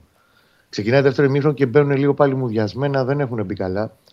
Και πάει να κάνει ένα σολάρι εκεί ο Ντάντας από, την, ε, από τα δεξιά, εξυγκλίνει, προσπαθεί να περάσει δύο, τρεις, τέσσερις και πάει και του αρπάζει την μπάλα ε, σκούπα. Και αφού τέλος πάντων βγάζει την ομάδα και δίζει ένα πλάγιο Παναθηναϊκό μπροστά, βάζει γκάζια σε όλη την ομάδα και βλέπεις μέσα σε δύο λεπτά έχει τσιτώσει μέχρι και αυτοί που ήταν στον πάγκο πρέπει να είχαν τσιτώσει μετά τις φωνές του Κουρμπέλη. Το χρειάζεται αυτό το πράγμα. Εκεί δείχνεις αν είσαι αρχηγός και όχι αν θα κάνεις δηλώσεις ή αν θα δείξεις οτιδήποτε άλλο. Και βεβαίως η αδυναμία μου, ο, ο Άνταμ Τσέριν πρέπει να έχει πατήσει, να υπάρχει γωνία στο, στο γήπεδο της Τούμπα που δεν το πάτησε χθες. Έχει βγάλει τα πνευμόνια σε όλους τους χαφ του Πάουκ και οι τρεις τους για μένα αυτή τη στιγμή είναι η καλύτερη τριάδα χαφ στο ελληνικό πρωτάθλημα με βάση την εικόνα που έχουμε μετά από έξι παιχνίδια. Και είναι ε, το Α και το Ω για την ισορροπία όλου του Παναθηναϊκού. Ναι. Θέλω να σου πω ότι την, την μπάσα αυτή έτσι κι αλλιώς ο Ρούμπεν την ψάχνει. Αλλά αυτά Ναι. τι- τον παρατηρώ δηλαδή και σε όλα τα παιχνίδια. Αλλά αυτό είναι κάτι που θα πρέπει να απασχολεί τους άλλους προπονητές και όχι τον Γιωβάνοβιτς. Και επίσης πάντα σε μια ομάδα μ' αρέσει να βλέπουμε πραγματάκια τα οποία θέλουν διόρθωση, ειδικά όταν κερδίζει, γιατί όταν κερδίζει μια ομάδα είναι όλα καλά, οπότε Ναι. είναι πιο εύκολο να μιλάς για, για αυτή. Τα θετικά είναι πάρα πολλά, μην κουραστούμε, τα λέμε συνέχεια. Και το τι έχει κάνει ο Γιωβάνοβιτς και για το πώς παίζει ο Παναθηναϊκός σοβαρά. Χθες κάποιες λεπτομέρειες που δεν μου άρεσαν. Η μία ήταν λίγο οι συνεργασίες, οι ανασταλτικές συνεργασίες Κώστα μου στη δεξιά πλευρά. Εκεί ο Πάουκ χτύπησε τέσσερις φορές το πρώτο ημίχρονο. Από τις τέσσερις φορές τις δύο δεν μπόρεσε να βγάλει φάση. Τη μία έβγαλε φάση αλλά δεν ε, μπήκε γιατί έχασε την τελική προσπάθεια ο, ο Ζίβκοβιτς ήταν δεν θυμάμαι ποιος. Και η άλλη είναι το γκολ που έρχεται με την τρομερή Συμφωνώ. πίεση που ασκεί ο Ζίβκοβιτς, την έμπνευση του Ντάγκλας Αουγκούστο και το φοβερό τελείωμα του Ολιβέηρα. Ένα αυτό. Το δεύτερο είναι ότι ο Σέγκεφελτ χθες έχασε σχεδόν όλες τις μονομαχίες από τον Ολιβέηρα. Αν μου πεις, εντάξει, αυτό είναι και μαγκιά του Ολιβέηρα. Ε, όλα τα κατεβάσματα μπάλας κατάφερε να τον σπρώξει ψηλά βέβαια, κατάφερε να τον βγάλει πολύ έξω από το χώρο δράσης, αλλά νομίζω ότι ήταν σε μια βραδιά ο Σέκεφελτ, που για Σέκεφελτ πάντα έτσι, Ναι, δεν είναι ακόμα λίγο, καλά. λίγο πιο κάτω. Να μου πεις τι να πει ο Πάοκ με το άλλο, με, με, με το Καϊνάρι το άλλο που έφερε από τη Σκανδιναβία, θα τα πω μετά στον Τζιομπάνογλου αυτά. Κοίταξε να δεις. Γιατί είδαμε και ένα μαγικό χθες στην Τούμπα. Ε, Συμφωνώ. και, όχι, τελειώνω, πιο τελειώνω για πέρα- να, για, να, σε- για να πασάρω. Και Ναι, από ναι. εκεί και πέρα, από εκεί και πέρα μπορεί να μην ήταν ο Παναθηναϊκός που, που χάζευε τον κόσμο του στη λεωφόρο όσον αφορά στη δημιουργία, αλλά ήταν ένας Παναθηναϊκός αρκετά όριμος να διαχειριστεί το πίσω σκορ και να σου πω και κάτι, εμένα που μου άρεσε ο Παναθηναϊκός, δεν μου άρεσε το 0-1. Στο 1-1 μου άρεσε. Καταλαβες; Γιατί εκεί, Ναι. εκεί μπαίνει στο μυαλό σου και λες ένα-ένα. Πού, πού, πού. Καλό ωραία. είναι, το παίρνω. Καλό ναι, το είναι, αγοράζω. ναι, κάτσε λίγο τώρα, κάτσε, άστο λίγο, έλα φέρε τις γραμμές. Βάλε και έναν άλλον μέσα εκεί να το, τα- να το κλείσουμε καλύτερα. Όχι, αυτή ήταν, αυτή όταν έβαλε τον γκολ Αϊτόρ, σου έδειξαν ότι κοίταξε να δεις, δεν θα χάσω. Αλλά αν ξαναβρω ευκαιρία, θα σου βάλω κι άλλο. Θα το κυνηγήσω. Και ναι. όπως και έγινε και το κυνήγησε και έσκασε το μπουκέτο ο, ο, Κοτάρσκι. Ο Κοτάρσκι εκεί και έγινε το... Στο μεταξύ ο Κακομήρης ο Σπόρα, ρε, το κεφάλι του έχει γίνει πεδίο βολής. Ναι, Ναι. Με τα Γιάννηνα Ε, το ναι. τραυματισμό εκεί, εντάξει, αυτά συμβαίνουν ρε, παιδί μου, μπαλάκωσμα, αλλά έχει δηλαδή δύο στα δύο έχει μέχρι τώρα. ναι, Ε, κοίταξε να δεις. Συμφωνώ γιατί, όχι μόνο για το Σέκεφε, θα σου πω και για τον Μάγνουσον. ναι, Φαίνεται ότι ακόμα δεν είναι καλά και δεν είναι όχι στο 100%, δεν είναι καν στο 50%. ναι. Ούτε ο ένας ούτε ο άλλος. Ο Μάγνουσον έχει πουλήσει δύο μπάλες ναι. Σωστό, σωστό, Και σωστό. το- Μία στο πρώτο ημίχρονο κιόλα πολύ το κακή. Ναι, 90, έχεις δίκιο. Ναι. Και στο 90 που δεν υπάρχει πέναλτι εκεί, αλλά ο, δεν το βλέπει τον Κωνσταντέλια από πίσω του. Τον χάνει. Ναι. Δεν ευνηδιάζεται. Δηλαδή δεν ήθελε πολύ να γίνει το κακό. Και όντως, Όχι, όπως όχι, και εκεί περίμενε. Θα το πούμε ξεκάθαρα. Επειδή εγώ δεν κρύβομαι, επειδή εγώ στο ζωντανό είπα πέναλτι. Στα, στα replay, στα, στα, πόσα να σου πω, πόσα replay έδειξε; Έξι, στα πέντε είπα πέναλτι. Δεν ξέρω τελικά τι. Πραγματικά θεωρώ ότι ο διαιτητής, για να λύνουμε και απορίες, επειδή τα συζητάμε όλα, θεωρώ ότι ο διαιτητής θεώρησε ότι επειδή δεν υπάρχει επαφή, γιατί στρίβει ο Κωνσταντέλιας, σου λέει στρίβει, πέφτει, δεν είναι τίποτα. Αλλά έχεις δίκιο, γιατί όταν την μπάλα την τζιμπάει ο παίκτης, εκεί. Ναι, σου δημιουργεί εντύπωση ότι έχει υπάρχει Εκεί, τέτοιο, όχι, είναι, είναι, είναι πώς να σου πω, είχε άγιο κιόλας. Άγιο είχε. Ναι. ναι. Δεν το συζητάω. Άγιο. Δεν είναι- Ειδικά τώρα στο 90, Ναι. εκεί την μπάλα την τρως Ναι. Και, την, ε, και την ξαναβγάζει, την εξανεμφανίζει Ναι. στα αποδητήρια. Δεν έχει κάνει δύο-τρία λάθη και ο, δεν, δεν ήταν καλά 100% Ναι. και ο το θες. Και ο Σέκεφελτ αυτό που λες ότι τον έχει στο ξύλο φαίνεται να έχει χάσει από τον Ολιβέρες σε εισαγωγικά ξύλο έτσι. Ε, και κάνει και αυτός και μια λάθος πάσα γύρω στο 70 κάτι με το σκορίδι πλέον στο 1-2. Ναι. Που πάει να βγάλει ο Πάο και αντεπίτη καταλήξει στον Κατουρί και κοντράρει. Θέλουν τον χρόνο τους πλέον. Έτσι ήταν καιρό Ναι, και ναι, δύο. ναι, ε. ναι, ναι, ναι, ναι, ναι. Η Άρη ήταν βασική πλέον ε, 4-5 μάτς. Ε, Οκ, βεβαίως ο Γιοβάνοβιτς καλύτερα πήρε την επιλογή ότι σου λέει: Εγώ θα πάω με τις προσωπικότητες, με τους παίκτες που θεωρώ ότι είναι αυτοί πλέον οι βασικοί και Ναι. να πάω να παίξω σε ένα μάτς που είναι φωτιά. Και δικαιώθηκε στο 100% γιατί η ομάδα εντάξει. Βέβαια. Γιατί δεν κάνανε μόνο λάθη, είχαν και καλές στιγμές μέσα στο παιχνίδι. Και επίσης κάτι άλλο σημαντικό πρέπει να έχουμε υπόψη μας. Και μπορώ να σου το πω με πάσα βεβαιότητα. Ο Παναθηναϊκός ακόμα είναι αποτελεσματικός, είναι κυνικός. Παίρνει, ανατρέπει σκορ στα μεγάλα ματς. Ε, βρίσκει ε, τον τρόπο ακόμα και τις παιχνίδια που στη λεωφόρο θα έλεγες πω, πω δεν θα βάλει γκολ με τίποτα να το βάλει αυτό το ένα γκολ με τους Λιβαδιακούς και τους Ιωνικούς για να το πάρει το, μα- το Ναι. παιχνίδι ακόμα έχει παίχτες που περιμένει δηλαδή, και επίσης τα, όπως είναι ο παίχτης όπως είναι ο Παλάσιος που είναι το βαρόμετρο του δεν έχουν μπει στο 100%. Ο Παναθηναϊκός έχει άλλο ένα 30-40% να περιμένει συνολικά ως Μμμ. ομάδα, σαν εικόνα ομάδας από Ναι. εδώ και πέρα. Δεν έχει πιάσει το peak του. Ναι, ε, εμένα Κώστα μου τα δύο ερωτηματικά λοιπόν που έλεγα από την αρχή της εκπομπής και σε περίμενα και σου είπα είναι το ένα είναι επειδή τώρα ξέρεις έχουν αρχίσει και λένε η βαθμολογία που μιλάει το ένα το άλλο εντάξει και, είναι, και νωρίς είναι αλλά και δεν είναι Πάρα πολύ νωρίς. ναι, ναι αλλά και δεν είναι ενώ ως προς τις εικόνες Σαν δείγμα είναι ξεκάθαρο. έτσι αλλά μπράβο έχουν ακόμα μέχρι εξαγωνιστικές έχουμε δηλαδή και πρέπει να τους κάνουν να τους βάλουμε να, να, να, να τους βάλουμε να κάνει 20 στα 20 για να λέμε ότι είναι καλή ομάδα; Είναι καλή Το ομάδα ένα τέλος έκτο έχουμε δει. Το Τέλος. ένα έκτο έχουμε δει ακόμα. Το Ε, πού θα πάει θα το δούμε. Έχει δρόμο. Ναι, απλά θέλω λίγο να τον δω. Όταν θα, φέρει, τη- όταν θα κάνει την κελίτσα του, ναι. λίγο, αλλά το κυριότερο, και χτυπάω ξύλο βέβαια, θέλω να τον δω όταν θα πέσει και μια θλάση. Καταλαβες; Όταν θα... Θέλω να δω λίγο το ρόστερ του, θέλω να δω το βάθος του, θέλω να δω λίγο το, το, το- στην αναμπουμπούλα, το ανακάτεμα. Εκεί, εκεί, τις, εκεί για ξέρεις, μένα οι πάντως, ομάδες. Ενάμιση χρόνο τώρα και λόγω του Πάο Λαμπ και είναι πολύ σημαντικό όλο αυτό το, την υποστήριξη που έχει πλέον ο Παναθηναϊκός και στο ιατρικό του κομμάτι και σε Ναι. όλη την προετοιμασία του. Ε, πραγματικά οι μυϊκοί τραυματισμοί που εντάξει πάντα στην μπάλα μέσα είναι, δεν ξέρεις πότε θα σου έρθει. Ε, ναι, ναι, γι' αυτό, γι' αυτό το λέω. Ε, είναι πολύ, πολύ περιορισμένοι σε σχέση με το προδιετρία Ναι. τριετίας παρελθόν του. Ναι. Είναι πολύ άρτια οργανωμένος στο να προλαβαίνει καταστάσεις αυτή Εντάξει, παίζει ρόλο η δουλειά εδώ. Βεβαίως. Βεβαίως. Μετά το Δεκέμβριο, όταν θα γυρίσουμε από τις διακοπές, τα Μουντιάλ Ε. και θα πάψουν να μιλάμε για ένα μάτι τη εβδομάδα και θα μπούμε για ένα τριμηνάκι στο Τετάρτη, Κυριακή, Κυριακή, Τετάρτη. Ναι. Εκεί η επιβάρυνση θα είναι μεγαλύτερη. Και αντίστοιχα η διαχείριση ε, θα είναι διαφορετική από τον Γιωβάνοβιτς και γι' αυτό και μεγάλωσε και το ρόστερ του φέτος. Ναι. έτσι. Αυτή τη στιγμή ο Γιωβάνοβιτς το είχε πει και από το καλοκαίρι ότι θέλει να έχει ένα ρόστερ κανονικό όμως. Ναι. Παίχτε που θα μπει ο Παντελής είναι κανονικός. Ναι. Θα μπει ο Σόζον θα είναι κανονικός. Ναι. 20-21 παίχτε κανονικούς. Ναι. Που δεν θα του χτίζει. Θα το δούμε και όλο αυτό. Ναι.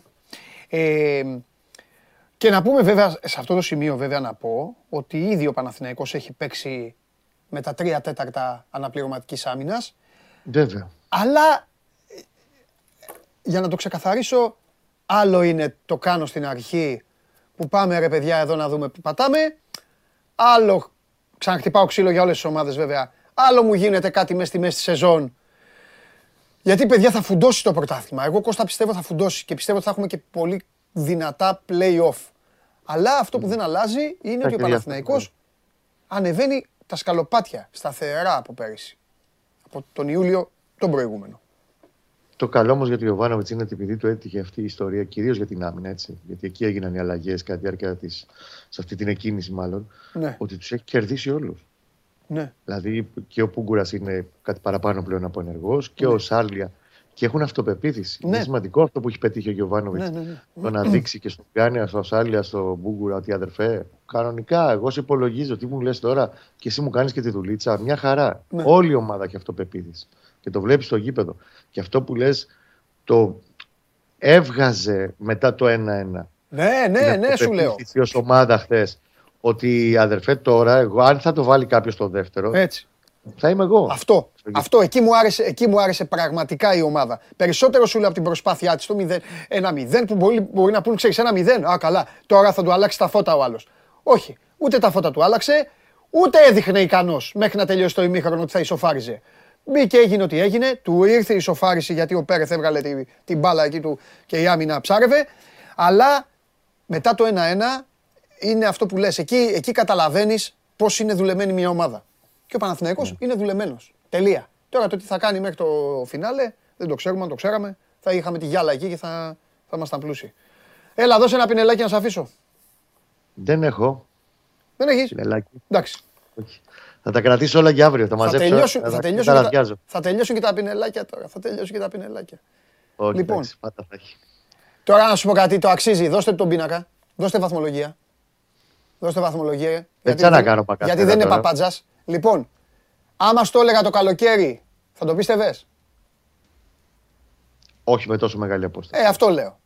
Αυτό λέω. Το συν 7 τώρα δηλαδή, εντάξει, ούτε στα πιο, Που, στην, στις πιο τελές υποσχέσεις. που στη χειρότερη για τον Παναθηναϊκό απόψε θα είναι συν 6. Τίποτα άλλο. Ναι. Και με την ΑΕΚ να πηγαίνει στο Δικελίδης. Και, και, και, και ο Παναθηναϊκός εδώ, φίλοι μου, φίλες μου και Κώστα μου, έχει βγάλει και τον ΠΑΟΚ και, τον, ε, και την ΑΕΚ. Έτσι, Έχει από τα ένα δύο μάτς. μάτς με τον, Ολυμπιακό και το, με τον Άρη και τον Ολυμπιακό στο φιλμ μέχρι το τέλος του πρώτου γύρου στη Λεωφόρο. Α, έχει Τώρα έχει- έχει- λεωφόρο τον έχει τον Ολυμπιακό, ε. Και τον Άρη πρώτα και τον Ολυμπιακό. Ναι. Στο τέλος του μήνα ο Άρης, μετά στις 7 6 Νοεμβρίου ο Ολυμπιακός. 6 Νοεμβρίου. Ναι. Και τώρα πάει, υποδέχεται τον Αστέρα. Ναι. Αυτά είναι τα μάτια όμως Παντελή. Τον Αστέρα έχει να τον νικήσει δύο χρόνια Α, πάνω. Αυτά τους τα είπα χθες στην Game Αν Night. αρχίζει και τα ξορκίζει, Ε, ναι. και εξορκίσει και τους αστέρες και τα λοιπά, θα κάνουμε και άλλη κουβέντα μετά. Ε, δώστε μου τον Κώστα. Λοιπόν, εντάξει, σκηνοθέτη. 10 δευτερόλεπτα. θα ζητάω. Εντάξει, θα την πάρει τη σπίτι σου να τη βλέπεις βαθμολογία. Λοιπόν, κοίταξε να δεις. Ε, Κώστα, το είπα χθες βράδυ στα παιδιά. Τα πρωταθλήματα τα δίνουν. Θα μιλήσω full ε, χωριό. Οι αστέρες, οι όφιδες, οι βέβαια. ατρομητέοι, όλοι αυτοί. Τα μεγάλα μάτς, τα μεγάλα μάτς σου φτιάχνουν τα αποδητήρια και το προπονητικό κέντρο. Και σου φτιάχνουν και την ψυχούλα σου όταν θα παίξει τα play-off μαζί τους. Γιατί εκεί θα, μπλέξουνε, θα μπλέξετε μόνοι σας. Αυτό. Και τώρα είπα ψυχούλα, εντάξει, χθες ο ψυχούλας. Εντάξει, δεν πιστεύω να έχεις παράπονο. Τι, αν δεν υπήρχε το βάρ, δύο ένα θα ήταν το μάτι θες. Ο ψυχούλας δεν έχει πετύχει άνθρωπο. Να είναι καλά βαριτζή. Κάτσε ρε φίλε. Άκου. Το μπουκέτο, το μπουκέτο, Ωραία, τι; το, εντάξει, ο ψυχούλας ήταν δύσκολο να το δει, αλλά νομίζω ότι γι' αυτό, γι αυτό υπάρχει και το βαρ. Εμείς βλέπουμε αλλιώς από την τηλεόραση, καταλαβες. Εμείς το μπουκέτο το είδαμε Αν κατευθείαν. υπήρχε το βάρ όμως, δεν θα δίνε πέναλτι και θα δίνε πέναλτι. Οπότε θα, Θα σου κάναμε πω τι έγινε με τον μπουκέτο. Δεν το λέω για να τον δικαιολογήσω. Το μπουκέτο είναι ξεκάθαρο. Απλά πιστεύω τώρα ότι αυτός μπορεί και να σκέφτηκε ότι η μπάλα μήπως είχε πάει out, out και έσκασε και ε, έφυγε μετά το μπουκετάκι. Λέω εγώ στο μυαλό μου. Αλλά γι' αυτό υπάρχει το βαρ για να τον φέρνει πίσω. Το άλλο ναι, το παραδέχομαι ότι θα ήταν penalty ban, θα το είχε δώσει η Καραμπάμ, αλλά δεν θα του λέγε κανείς τίποτα εκεί. Δεν θα του λέγε τίποτα κανείς. Έτσι όπως έγινε η φάση. Φιλιά! Άντε καλή δύναμη, Φιλιά, φιλιά. γεια σου Κωστάρα. Φιλιά. Λοιπόν...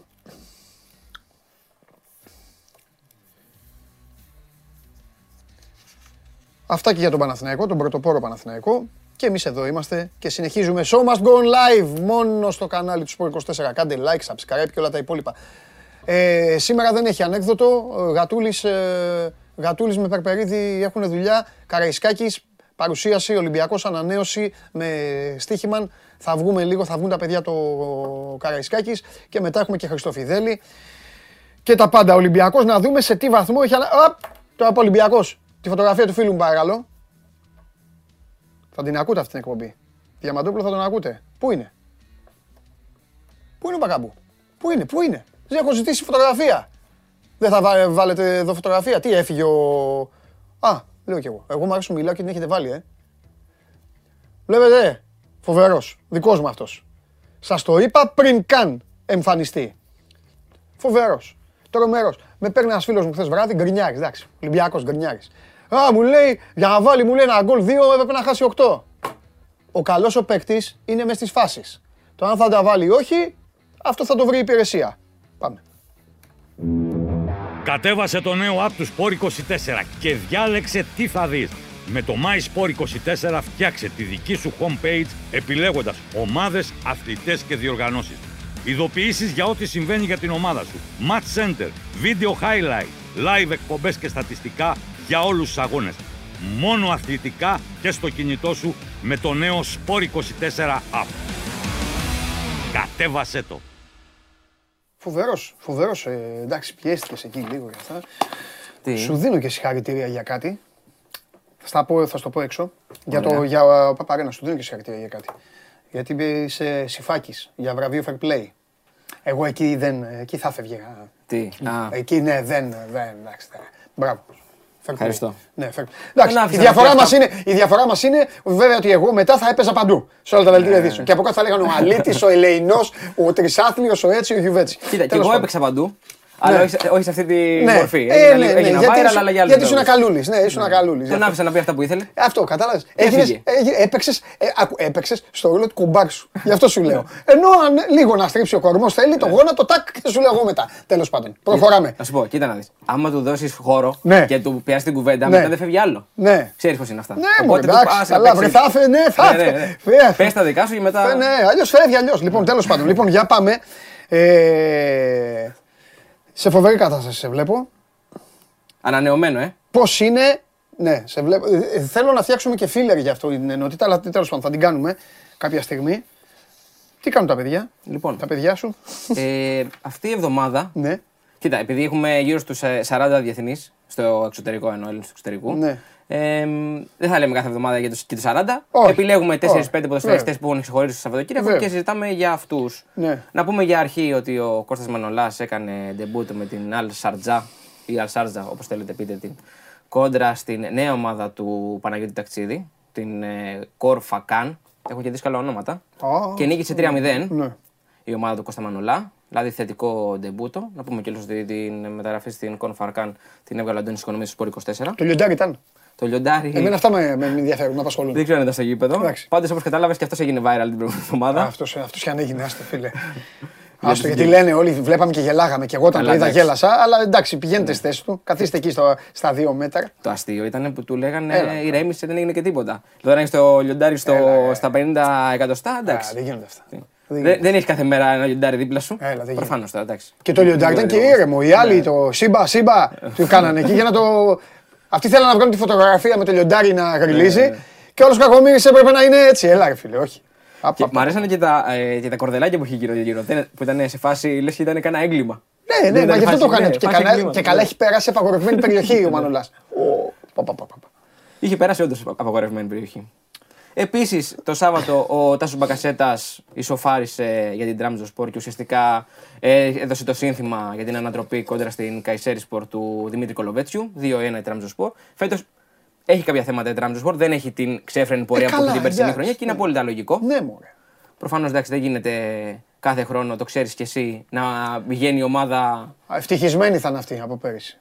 Ακόμα. Καλά. Ό,τι και να Πρώτα απ' όλα, όταν παίρνεις μετά από 38 χρόνια πρωτάθλημα, Ναι, εντάξει. ε, έχεις και μια περίοδο χάριτος όπως και να έχει. Δηλαδή, Ναι. ε, οι φίλαθλοι στην Τραμπεζούντα είναι απόλυτα Έτσι. ευχαριστημένοι. Έτσι. είναι. Γκολ είχαμε επίσης και στη Σλοβακία. Ο Κυριάκος Σαββίδης άνοιξε το σκορ για την Σπαρτάκ Τρινάβα ε, 3-0 απέναντι στην Μοράβτσε του Νιάρχου. Όπως βλέπεις, είχαμε πολλούς ελληνικούς εμφύλιους. Ναι. Δηλαδή, Ε, αφού τους έχουμε εξαπλωμένους τους έχουμε παντού. εξαπλωμένους. έχουμε στην Λογικό είναι. Τουρκία, έχουμε στα Ηνωμένα Αραβικά Εμμυράτα πλέον. Έχουμε στη Σλοβακία. Ναι. Και επίσης είχαμε και Ντίνο Μαυροπάνο Παντού να έχουμε. σκοράρει. Ναι, το είδα τον γκολ του Ντίνου. Αλλά να μην είναι αρκετό για την ομάδα του, γιατί δέχτηκε γκολ στο τέλος Ναι. και νίκησε 3-2 η Βόλσμπουργκ. Η Σουτγκάρδη είναι στις τελευταίες θέσεις βαθμολογίας Ναι. και φέτος όπως και πέρσι θα παλέψει, αλλά αυτό δεν σημαίνει κάτι για τον ίδιο τον Μαυροπάνο. Ο οποίος Όχι. νομίζω ότι άμα κάνει μια αντίστοιχη χρονιά με την περσινή ή ακόμα καλύτερη, το, το καλοκαίρι σίγουρα θα συζητηθεί Έτσι. για καλύτερη ομάδα. Έτσι είναι. Είτε στη Γερμανία είτε σε κάποιο άλλο πρωτάθλημα. Ακριβώς. Και σα- σου άφησα στο τέλος αρνητικό, το, το άσημο της χθεσινής βραδιάς. Ο Με Ζέκα, το ε. Ζέκα. Ναι, ναι, ναι. Ο οποίος ένα χρόνο παρά μία ημέρα μετά την περσινή ρήξη του τραυματίστηκε πάλι σοβαρά στο γόνατο. Τα νέα δεν είναι θετικά. Οι πρώτες έτσι προβλέψεις, να σου το πω έτσι, Πάλι δεν είναι είναι. καλές. Πάλι Μάλλον χάσαμε. και το, είδα, το είδαμε και στο πρόσωπό του. Γιατί κακά τα ψέματα ξέρεις και εσύ Ε, καλά. ότι ο παίχτη καταλαβαίνεις Εννοείται. αν ένας τραυματισμός είναι σοβαρός ή όχι. Εννοείται, εννοείται. Λοιπόν, θα πάμε ταξίδι. Πάμε αφού, ταξίδι. Αφού πάντα με πας, έχουμε πει θα Ετοιμάζω ταξιδεύουμε. ταξίδι. Κάθε εβδομάδα θα, κάνουμε και ένα, ταξ- θα προσπαθούμε να κάνουμε ένα προσπαθούμε να ταξίδι, κάνουμε Γιατί και εμένα μου αρέσουν ε, όσο πιο περίεργα και πιο μακριά, τόσο καλύτερα. Γιατί Στο πάντα έχω έχουν ξαναπεί. Ιστορίες. Ε, μα αυτές είναι οι ιστορίες. Τώρα εντάξει, σου, σου το είπα και παράδειγμα. Α βγάλουμε τώρα το, α βγάλουμε τον Γκώστα από το Λίβερπουλ να πούμε πώς πάει η ομάδα μας. Ε, μην πω πώς πάει η ομάδα μας. Να βγάλουμε το. Αυτά τα ξέρουμε. Να βγάλουμε, ναι, να βγάλουμε το Σιώβα από την Ολλανδία. Δεν είναι. Εγώ θέλω και άλλα κόλπα. Θέλω μακρινά. Δώστε το. Πάμε. Νάτος. Νίκος Χαίρετε. Γιανακόπουλος. Άρχοντας. Φοβερός. Φοβερός. Γεια σου Νίκο. Καλησπέρα σας. Τι γίνεται; Καλό μήνα, καλή εβδομάδα για από μένα. Επίσης ρε Νίκο, επίσης. Ας κάνουμε τη, τη, γραφική, τη γραφική ερώτηση. Πώς είναι ο καιρός στο Κισινάου. Ναι. Λοιπόν, με βλέπετε είμαι λίγο με το φούτερ, γιατί ήμουν πριν ήμουν με μπουφάν. Είναι λίγο δύσκολο αυτές τις τελευταίες μέρες. Φυσάει, έχει λίγο κρύο. Την προηγούμενη εβδομάδα, δηλαδή, στο παιχνίδι παίξαμε χθες με 28 βαθμούς. Σήμερα έχει 10. ναι. Ε, πείτε μου κι εσείς τι να κάνουμε, δεν ξέρω. Τίποτα, υπομονή. Εμείς δεν θέλουμε να σε ρίξουμε, εμείς με κοντομάνικα. Είμαστε. Εντάξει, λες και είσαι κανένας που δεν έχει έρθει στην Ελλάδα, ρε Νίκο. Λες και μιλάμε με κανένα. Και έχει πέ- Εγώ έχει εντάξει είμαι πέρασει και από την και- Τρίπολη, οπότε στην Τρίπολη είναι και το Ακριβώς. Λονδίνο της Ελλάδας που λέμε. Έτσι, Οπότε μπράβο. είμαστε καλά. Είμαστε καλά. Έτσι, μπράβο. Οπότε ξέρει πολύ Αυτό. καλά. Ένας χρόνος στην Τρίπολη είναι. η γνω- Γίνεσαι, νομίζω ότι στην Τρίπολη και με καρδιά Θεσσαλίας, όποιος ζήσει μετά μπορεί να πάει να γίνει και μετεωρολόγος. Δεν χρειάζεται μετά. να Ναι, βγάλει- σίγουρα. Έχει πέρασει και Ε, δύο ε, χρόνια από το δεν Αγρίνιο. υπάρχει Ναι, έτσι. αυτό. Σωστό. Οπότε ξέρει πολύ καλά. Πώ περνά, Νίκο, πώ είναι, πώς είναι τα Με πράγματα βροχή τώρα. πολύ Βάλε μα σωστά. λίγο, στα- βάλε μας λίγο στα κόλπα εκεί. Στη Ζήμπρου και στα υπόλοιπα. Ναι, με κοιτάξτε, ε, σαν ομάδα, σαν εγκαταστάσεις, σαν ε, συνθήκες εργασίας είναι πάρα πολύ καλά. Ναι. Μ' ακούτε? Ναι, βεβαίω, πολύ καλά. Α, τέλεια. Ε, το μόνο που με αυτό συζητάγαμε με τα παιδιά, το μόνο που μας λείπει είναι ένα πούλμαν και ένα ακόμα πορτάρι, δηλαδή γήπεδο και θα ήμασταν τέλεια. Περίμενε, όπα! Με τι ταξιδεύετε; Τα, τα έχουμε πούλμαν, ταξιδεύουμε, αλλά δεν είναι δικό μας όπως είναι όλες οι ομάδες με το έμβλημά τους, ξέρετε, κανονικά με τα χρώματα της ομάδας και εντάξει, αυτά. Εντάξει. Εντάξει, εντάξει. Ε, κοιτάξτε, σαν ομάδα είναι μετά τη Σερίφ που έχει το προπονητικό της, έχει το ξενοδοχείο της, έχει το εστιατόριο τη στο φαγητό. Ε, έχει δύο γήπεδα, ένα αισθητικό και ένα, ένα αισθητικό κανονικό, γιατί το χειμώνα με τα χιόνια και με μείον 30 βαθμούς κάνουν στο πλαστικό. Ε, ο- αλλά γενικά μετά τη Σερίφ είναι η καλύτερη ομάδα και η πιο ιστορική ομάδα στο Κισινάου. Ουσιαστικά η Ζήμπρου, για να Ναι. ε, βοηθήσουμε και τον, τον Νίκο, είναι, ήταν η ομάδα όταν ε, γίνει η απόσχηση Έτσι. από ε, τη Σοβιετική Ένωση. Ήταν η ομάδα που πήρε τα πέντε πρώτα σερί πρωταθλήματα στη Μολδαβία. Και ε, τα πρώτα δέκα χρόνια ουσιαστικά ήταν η ομάδα με τους περισσότερους τίτλους. Ναι. Τώρα, επειδή η Σέριφ τα επόμενα χρόνια βγήκε πιο μπροστά, έχει πλέον 20 τίτλους η Σέριφ στη Μολδαβία Ναι. και η Ζίμπρου Κισινάου έχει 8. Αλλά είναι μια, η δεύτερη πιο ιστορική ομάδα ε, στη χώρα. Ναι. Ακριβώς, ακριβώς. Και να πούμε κιόλας ότι φέραμε και γούρι, γιατί είχαμε κανονίσει αρκετές μέρες Ναι. τη συνέντευξη, γιατί κάναν την πρώτη τους νίκη χθες. βέβαια. Προχθές, συγγνώμη, το Σάββατο. Ναι. Και επίσης στην προηγούμενη αγωνιστική σωστά. με την Σέριφ Τιρασπόλ, ο Νίκος βγήκε και MVP της αγωνιστικής στη Μολδαβία. Ναι, σωστά. Εντάξει, ήταν ένα ωραίο παιχνίδι σε ένα ωραίο μέρος εκεί στο, στο γήπεδο της Σερίφ, σε εγκαταστάσει Σερίφ δηλαδή. Ε, μας, με βοήθησε το αποτέλεσμα, πήγα καλά, αλλά το πιο σημαντικό είναι ότι νικήσαμε χθες και πήραμε δεν τρει είναι από βαθμού. χθες. Πιστεύω ότι είμαστε, είμαστε η μοναδική ομάδα που δεν είχε νικήσει στην Ευρώπη. Δεν ξέρω αν είχε, αν είχε μείνει κάποια άλλη. Ε, αν και ο εντάξει, Αστέρας μωρέ. στην Τρίπολη, που βάζω και το βάζω και τον Αστέρα, νικήσαμε εμείς και ο Αστέρας, οπότε είμαστε, σωστά, είμαστε καλά. Και ο Ιωνικός είναι. Ναι, ναι. Υπάρχουν κι Ναι, άλλοι. ναι, OK, OK, OK. Υπάρχουν, υπάρχουν κι άλλοι. Νίκο μου, πο- ε, πες μου κάτι, είσαι, ε, π- ε, μ, πρώτα απ' όλα λίγο, λίγο να γυρίσουμε το χρόνο πίσω, να πάμε σε αυτά τα κουτσομπολίστικα, όπως λέω εγώ, που το καλοκαίρι δεν πάντα τα συζητάμε και τα συζητάμε μετά όταν παραγράφονται και γίνονται, μπράβο, και γίνονται ωραίες ιστορίες. Πες μου κάτι, πώς την Ναι, πήρες, ναι. ε, πώς την πήρες την απόφαση; Για όσους δεν γνωρίζουν, γιατί είστε κολλημένοι μόνο με τις ομάδες σας τις μεγάλες, να πούμε ότι ο Νίκος έχει παίξει σε όλες τις εθνικές. Σε όλες τις εθνικές μας. Από 21 και κάτω, τις έχει, Ακριβώς. τα έχει φορέσει στο εθνόσημο, το έχει Και με το παραπάνω. έτσι. Λοιπόν, για Σωστά. πες ρε Νικόλα, πώς το... Το ήθελες πρώτα απ' όλα Λοιπόν, ή απλά ε, έτυχε ρε παιδί μου, εντάξει, επαγγελματίας έκατσε αυτό και πήγες; Μμ. Από την αλήθεια, γενικά τα τελευταία χρόνια την έψανα να το πω έτσι λίγο όπως το Ναι. λέμε για το εξωτερικό. Ναι, Ε, για διάφορους λόγους δεν ε, είχε τύχει, δεν είχε έρθει κάποια σωστή πρόταση, ενώ είχαμε μιλήσει και στο παρελθόν με αρκετές ομάδες. Μετά από μια χρονιά γενικά δύσκολη για μένα, χωρίς ομάδα, χωρίς δηλαδή συμβόλαιο, χωρίς θεωρητικά τίποτα. ναι. Στην Τρίπολη μόνο με τον προπονητή μου να δουλεύουμε μόνοι μας ας πούμε. Ε, ήρθε η πρόταση το καλοκαίρι από έναν φίλο μου Ατζέτη Ιταλό που ήξερε κάποιον εδώ πέρα στο, στην ομάδα της Ζήμπρου, τεχνικό διευθυντή, και μου λέει Νίκος θα σε ενδιέφερε να κάνουμε αυτή την κίνηση. Και του λέω εννοείται, δεν έχω κάτι, οπότε πρέπει να πάμε οπωσδήποτε. Βέβαια. Ε, και μέσα σε μια μέρα να φανταστείτε, Σάββατο 23 Ιουλίου πήρα το αεροπλάνο, ήρθα, έπαιξα φιλικό με το που έφτασα μετά από δύο ώρες. Ναι. και, γιατί έπρεπε να παίξω γιατί το επόμενο Σάββατο ήταν η πρώτη αγωνιστική, παίζαμε τη Σερίφ. Ναι, ναι. Και θέλω να δω, είναι normal αυτός. Έχει δύο πόδια, έχει δύο χέρια. Σωστό, σωστό, σωστό. Εντάξει. ναι, Οπότε. ναι. με- Έπαιξε Πείτε μου, ρόλο πείτε ίσως μου. και τώρα μπορεί να λέω και βλακεία, αλλά εντάξει, μπορεί να παίξει και ρόλο και το πέρασμα του Αθανασιάδη από τη Σερίφ. Και ότι Δηλαδή, γενικά τα τελευταία χρόνια είχαμε Ναι, ρε αρκετούς παιδί μου, Έλληνες. δηλαδή ακούσαν Ναι. Έλληνα τερματοφύλακα στη Ναι. Μολδαβία και είπαν εντάξει, υπάρχουν αυτοί, πιάνουνε, ξέ- κάτι κάνουνε. Σίγουρα θεωρώ ότι ήταν ε, θετικό αυτό με τον Γιώργο, γιατί είχε μια εξαιρετική χρονιά πέρυσι Ναι. με τη Σερίφ. Ναι. Οπότε θεωρώ έπαιξε και ο Γιώργο, γιατί όταν έφτασα μετά από κάποιες μέρες είχα ακούσει ότι η Σερίφ έψαχνε γενικά Έλληνες τερματοφύλακες. Μμμ. Χωρίς να ακουστεί κάποιο όνομα. Ε, και τέλος πάντων ήρθα, έγραψα σε μια μέρα και μέσα σε μια εβδομάδα ξεκίνησε το πρωτάθλημα. Σε σχέση με το ελληνικό, ε, επειδή εντάξει, προφανώς δεν παρακολουθούμε πρωτάθλημα Μολδαβίας και Ναι, εντάξει. νομίζω ελάχιστοι παρακολουθούν. Μμμ. Ε, τι διαφορές Εντάξει. βλέπεις; Κοιτάξτε, εδώ δεν είναι. Οι ομάδες δεν είναι πολύ καλά τακτικά στημένες, ας το πω λίγο προπονητικά. Και, και σε θέμα τεχνικής, δηλαδή στερούν λίγο. Αλλά αυτό που υπάρχει σε όλες τις ομάδες, είτε στη Σερίφ είτε στη τελευταία, είναι ότι 95 λεπτά τρέχουν σταμάτητα. Δηλαδή, όποια ομάδα δεν τρέχει, χάνει. Κάθε παιχνίδι, ουσιαστικά έχουν παίξει τώρα 9 παιχνίδια, αυτό έχει συμβεί. Όποια ομάδα έχει τα λιγότερα τρεξίματα, έχει και έχει χάσει. Άρα οι ρυθμοί είναι και λίγο Τρέχουν, πιο. τρέχουν δηλαδή και απλά με την μπάλα έχουν θεματάκια. Ε, Ρέατσουκ δηλαδή. Ναι, λίγο, λίγο τακτική, λίγο, ναι, είναι λίγο δύσκολη στην τακτική. Τεχνική δεν υπάρχει και πάρα πολύ. Γενικά υπάρχουν. ε, Λίγο, οι- τα, τα ταλέντα δεν υπάρχουν και πάρα πολύ. Όπως λέμε εμείς στην Ελλάδα, που υπάρχουν ε, εξαιρετικά ταλέντα και σε μεγάλες ομάδες παίζουν αυτή τη στιγμή. Το κύριο, το κύριο μέρος είναι ας πούμε, ότι τρέχουν πάρα πολύ. Το τρέξιμο τους είναι το ατού τους, με λίγα λόγια. Νίκο, ήθελα να σε ρωτήσω, επειδή είπες πριν ότι ήταν μια δύσκολη χρονιά για σένα η προηγούμενη, γιατί ήσουν χωρίς ομάδα. Ήταν και δική σου απόφαση, δηλαδή δεν βρήκες κάτι που να σε καλύπτει, ή ήταν ένα συνδυαστικό πράγμα; Και πόσο δύσκολα πραγματικά. Δηλαδή, επειδή Αυτό, μπράβο. είναι, είσαι, Πόσο είσαι δύσκολο, 28 χρονών, δηλαδή στο, στην ακμή ενός Όχι μόνο αυτό, 28 ετών τερματοφύλακας, επαγγελματίας ποδοσφαιριστής. Μπράβο. Δηλαδή δήλωνε, ε, ο άνθρωπος δηλώνει επαγγελματίας ποδοσφαιριστής. ναι, ναι. Και έμεινε άνεργος. Ακριβώς. Ναι. Δηλαδή δεν είναι. ε, Μικρό πράγμα, Ναι. εννοείται. Και πώς μπορεί να το βιώσει αυτό, πόσο είναι άμα, άνθρωπο. τα, άμα τα βάλουμε τα πράγματα από την αρχή, όπως βλέπουμε και στη, στο ελληνικό πρωτάθλημα, οι ομάδες ε, τους αρέσουν δηλαδή οι ξένοι παίχτε πιο πολύ και δεν στηρίζουν τους Έλληνες. Τώρα, τα- τώρα βλέπουμε λίγο ας πούμε, ο ΠΑΟΚ, ο Παναθηναϊκός, ο Ολυμπιακός που προσπαθούν λίγο να κάνουν κάποιες άλλα, αλλά πολύ, πολύ δύσκολα.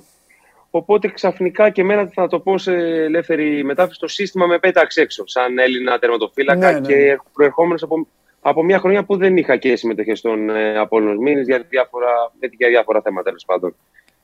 Οπότε ξαφνικά με, είχα- με ενοχλήσαν ε, κάποιοι άνθρωποι για β' εθνική ομάδα, διάφορες ομάδες τέλος πάντων. Απλά σαν Νίκος δεν ήθελα να πέσω κατηγορία. Δεν ξέρω. Το είχα, στο, το είχα μέσα στο σαν Νίκος. Δηλαδή δεν ήθελα να κατέβω. Καλά, Καλό, έκανες. κακό. Δικαίωμά σου είναι. Οκ. Ναι, ναι. Είχα προτάσεις, μπορούσα να βρω ομάδα και τελευταία ώρες, τελευταίες δύο ώρες των μεταγραφών είχα και πρόταση από μεγάλη ομάδα Β' Εθνικής. Απλά επέλεξα να μην πάω. Ε, μετά τέλος πάντων το Γενάρη έκανα προσπάθεια με δύο ομάδες Α Εθνικής να, να μπορέσω να μπω στο ρόστερ. Αλλά στη- σε μια ομάδα δεν έφυγε ο τερματοφύλακας και σε μια άλλη άλλη μια ομάδα επιλέξανε ξένο τερματοφύλακα πάλι. Μάλιστα. Ωραία. Σε- με κα- καμία σχέση δηλαδή με το βιογραφικό το δικό μου ή με το βιογραφικό κάθε Έλληνα τέλος πάντων ε, παίκτη. Και δυστυχώς έμεινα ένα χρόνο χωρίς ομάδα. Ήμουνα στην Τρίπολη. Ε, έκανα την προπόνησή μου σε καθημερινή βάση. Το πρόγραμμά μου, σαν να παίζω Κυριακή, σαν να είμαι ουσιαστικά δεύτερος στον φύλακα, σαν να παίζω Κυριακή, έκανα την προπόνησή μου με τον προπονητή μου, τον τερματοφυλάκο, τον Γιάννη, τον Πασάλη και τον ευχαριστώ γιατί αυτή τη στιγμή μπορεί να μας ακούει.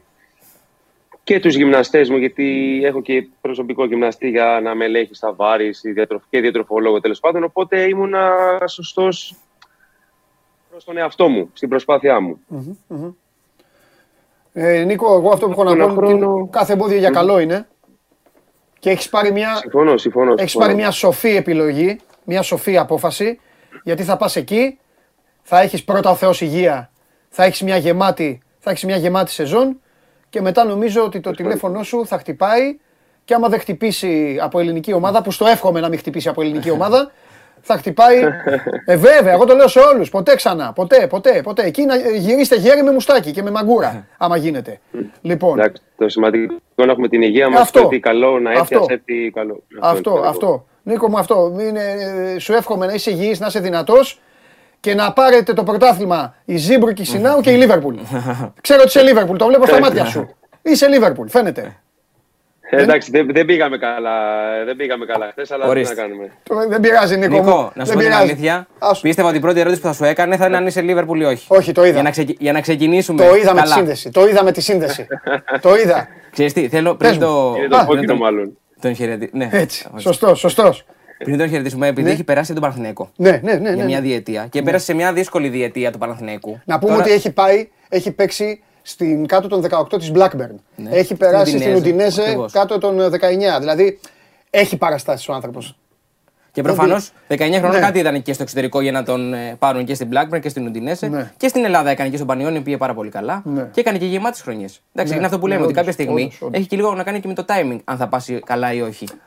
Εγώ πιστεύω και αυτό που Σίγουρα έχει λέει. τύχη, Τα σίγουρα συστήματα. τερματοφύλακας. Εγώ πιστεύω πολύ στα συστήματα του σύγχρονου ποδοσφαίρου. Στους μανατζαρίου Εσύ και είσαι σε πιο όλα έμπειρος αυτά. σε αυτά; Ναι, ότι υπάρχουν οι μανατζαρέοι και όλα αυτά και τα γνωστά τώρα.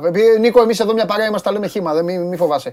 Ότι υπάρχει. Δεν το ότι- συζητάω, σίγουρα. Πάρε το διαμαντόπουλο, πάρε το διαμαντόπουλο, θες το διαμαντόπουλο, ναι, να σου πω, έχω και ένα τερματοφύλακα όμως από την α, Μοζαμβίκη. Βοήθησε τον λίγο. Α, ε, πάει ο Γιάννακόπουλος. Γεια σου. Ε, Ναι. Έτσι νομίζω, ρε παιδί μου, δεν ξέρω.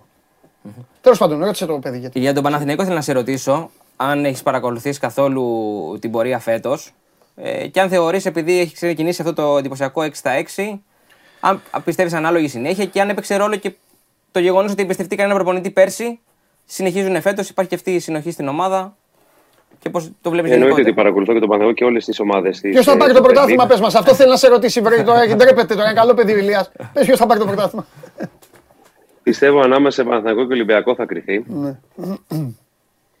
Ε, αυτό που είπαμε για τον προπονητή είναι ένας εξαιρετικός προπονητής και ειδικά από πέρυσι έχει δείξει τεράστια αλλαγή στο, στον αγωνιστικό Παναθηναϊκό. Και φέτος με το ξεκίνημά του βλέπουμε ένα Παναθηναϊκό που όπως ε, είδαμε, είτε χάνεται νικάει, είναι ο ίδιος ο Παναθηναϊκός κοιτάει να βελτιωθεί σε κάθε λεπτό, να είναι καλύτερος από κάθε λεπτό που περνάει. Και αυτό είναι πάρα πολύ σημαντικό και το κίνητρο που δίνει ο προπονητής στους παίχτε. Και ότι έχει και μια πολύ καλή ομάδα φέτος.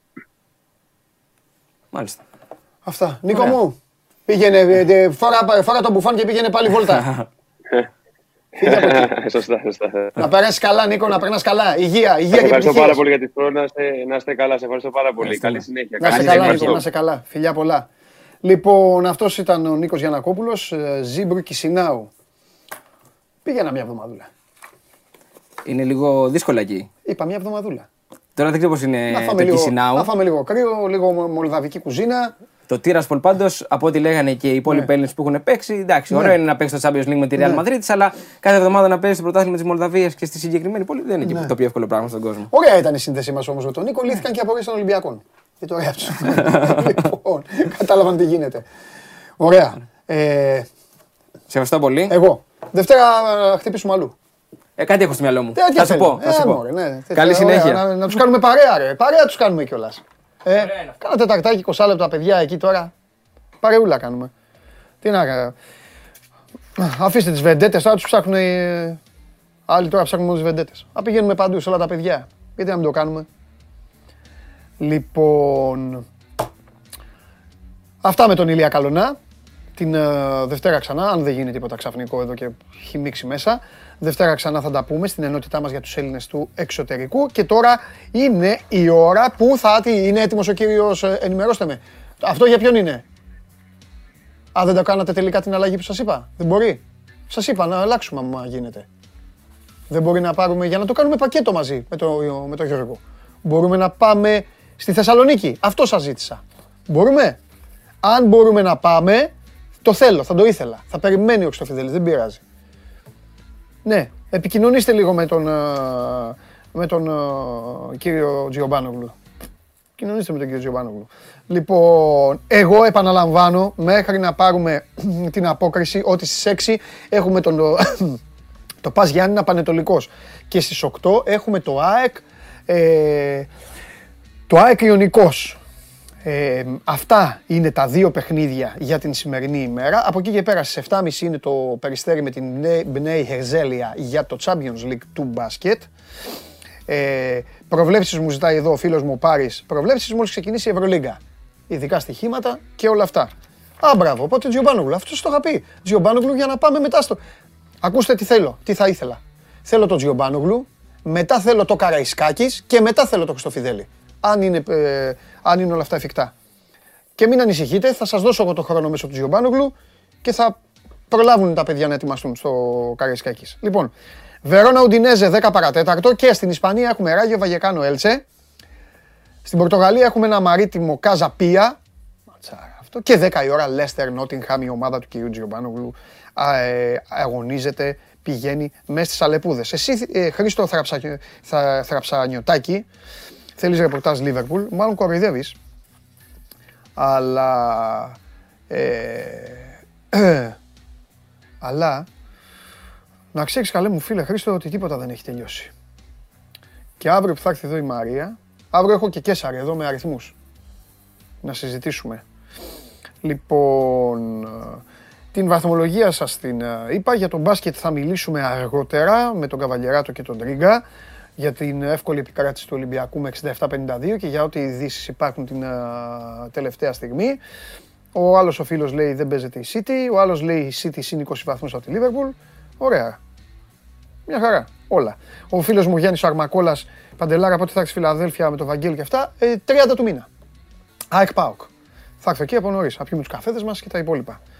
Ε, λοιπόν, τι άλλο. Ε, πρώτα απ' όλα να δω μέχρι να συνδεθούμε, μέχρι να πάμε στη Θεσσαλονίκη, είναι ευκαιρία να δω αν ε, υπάρχει κάτι που θέλετε να σας πω εγώ. Οι περισσότεροι κάνετε κάποιες τοποθετήσεις για το πρωτάθλημα, κάποιοι θεωρείτε ότι έχει τελειώσει το πρωτάθλημα.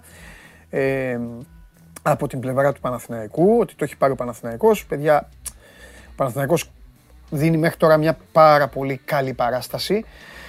Αλλά θέλει λίγο, θέλει λίγο ηρεμία και θέλει λίγο ψυχραιμία γιατί είναι και νωρίς. Τώρα θα πάμε στον ΠΑΟΚ, θα μιλήσουμε για τον ΠΑΟΚ και για όλα αυτά τα οποία ε, έδειξε χθες, δεν έδειξε χθες και φυσικά να ξέρετε και κάτι. Στη ζωή τίποτα δεν είναι τυχαίο. Όταν είναι, ε, όταν είσαι κάπου, σε κυνηγάει κάπου, το ριζικό σου δεν σε αφήνει από εκεί. Και φυσικά τα λέμε συνέχεια αυτά ε, για την επίθεση του ΠΑΟΚ και χθες κάποια στιγμή πάλι μυϊκό θέμα ο Ολιβέηρα σε μια θέση που ο Λουτσέσκου, λάθος του, μαζί με τη διοίκηση του ΠΑΟΚ άφησαν την ομάδα εκεί, δεν θα πω γυμνή, αλλά την άφησαν χωρίς πολλές λύσεις. Ε, στέλνει τώρα εδώ ένας φίλος, ο Χρήστος Μίχας, λέει δύο εβδομάδες έξω ο Ελαραμπή. Ναι, ο Ελαραμπή θα μείνει δύο εβδομάδες έξω, αλλά ο Ολυμπιακός έχει πάρει επιθετικό, ο οποίος όπως βλέπετε όπου πάει η μπάλα είναι αυτός, εκεί. Και έχει και τον, ε, τον Χουάνκ, τον, ε, τον Νοτιοκορεάτη, που αρέσει στο Χριστοφιδέλη και στον Τζάρλι. Αυτή είναι με τον Χουάνγκ. Εγώ είμαι τον Μπακαμπού. Δείξε μου Μπακαμπού πάλι, το φίλο μου. Δείξε μου Μπακαμπού και μετά πάμε, στο, πάμε στον, άλλο, στον άλλο Μπακαμπού. Στον Μπακαμπού της Θεσσαλονίκης. Εδώ. Αυτή η φωτογραφία πάντως, να ξέρετε, δεν μου αρέσει τόσο πολύ. Εμέ, για μένα ο Μπακαμπού ο δικός μου είναι με το γυαλί ηλίου στο αεροδρόμιο. Αυτός είναι ο Μπακαμπού ο δικός μου. Λοιπόν, πάμε, πάμε.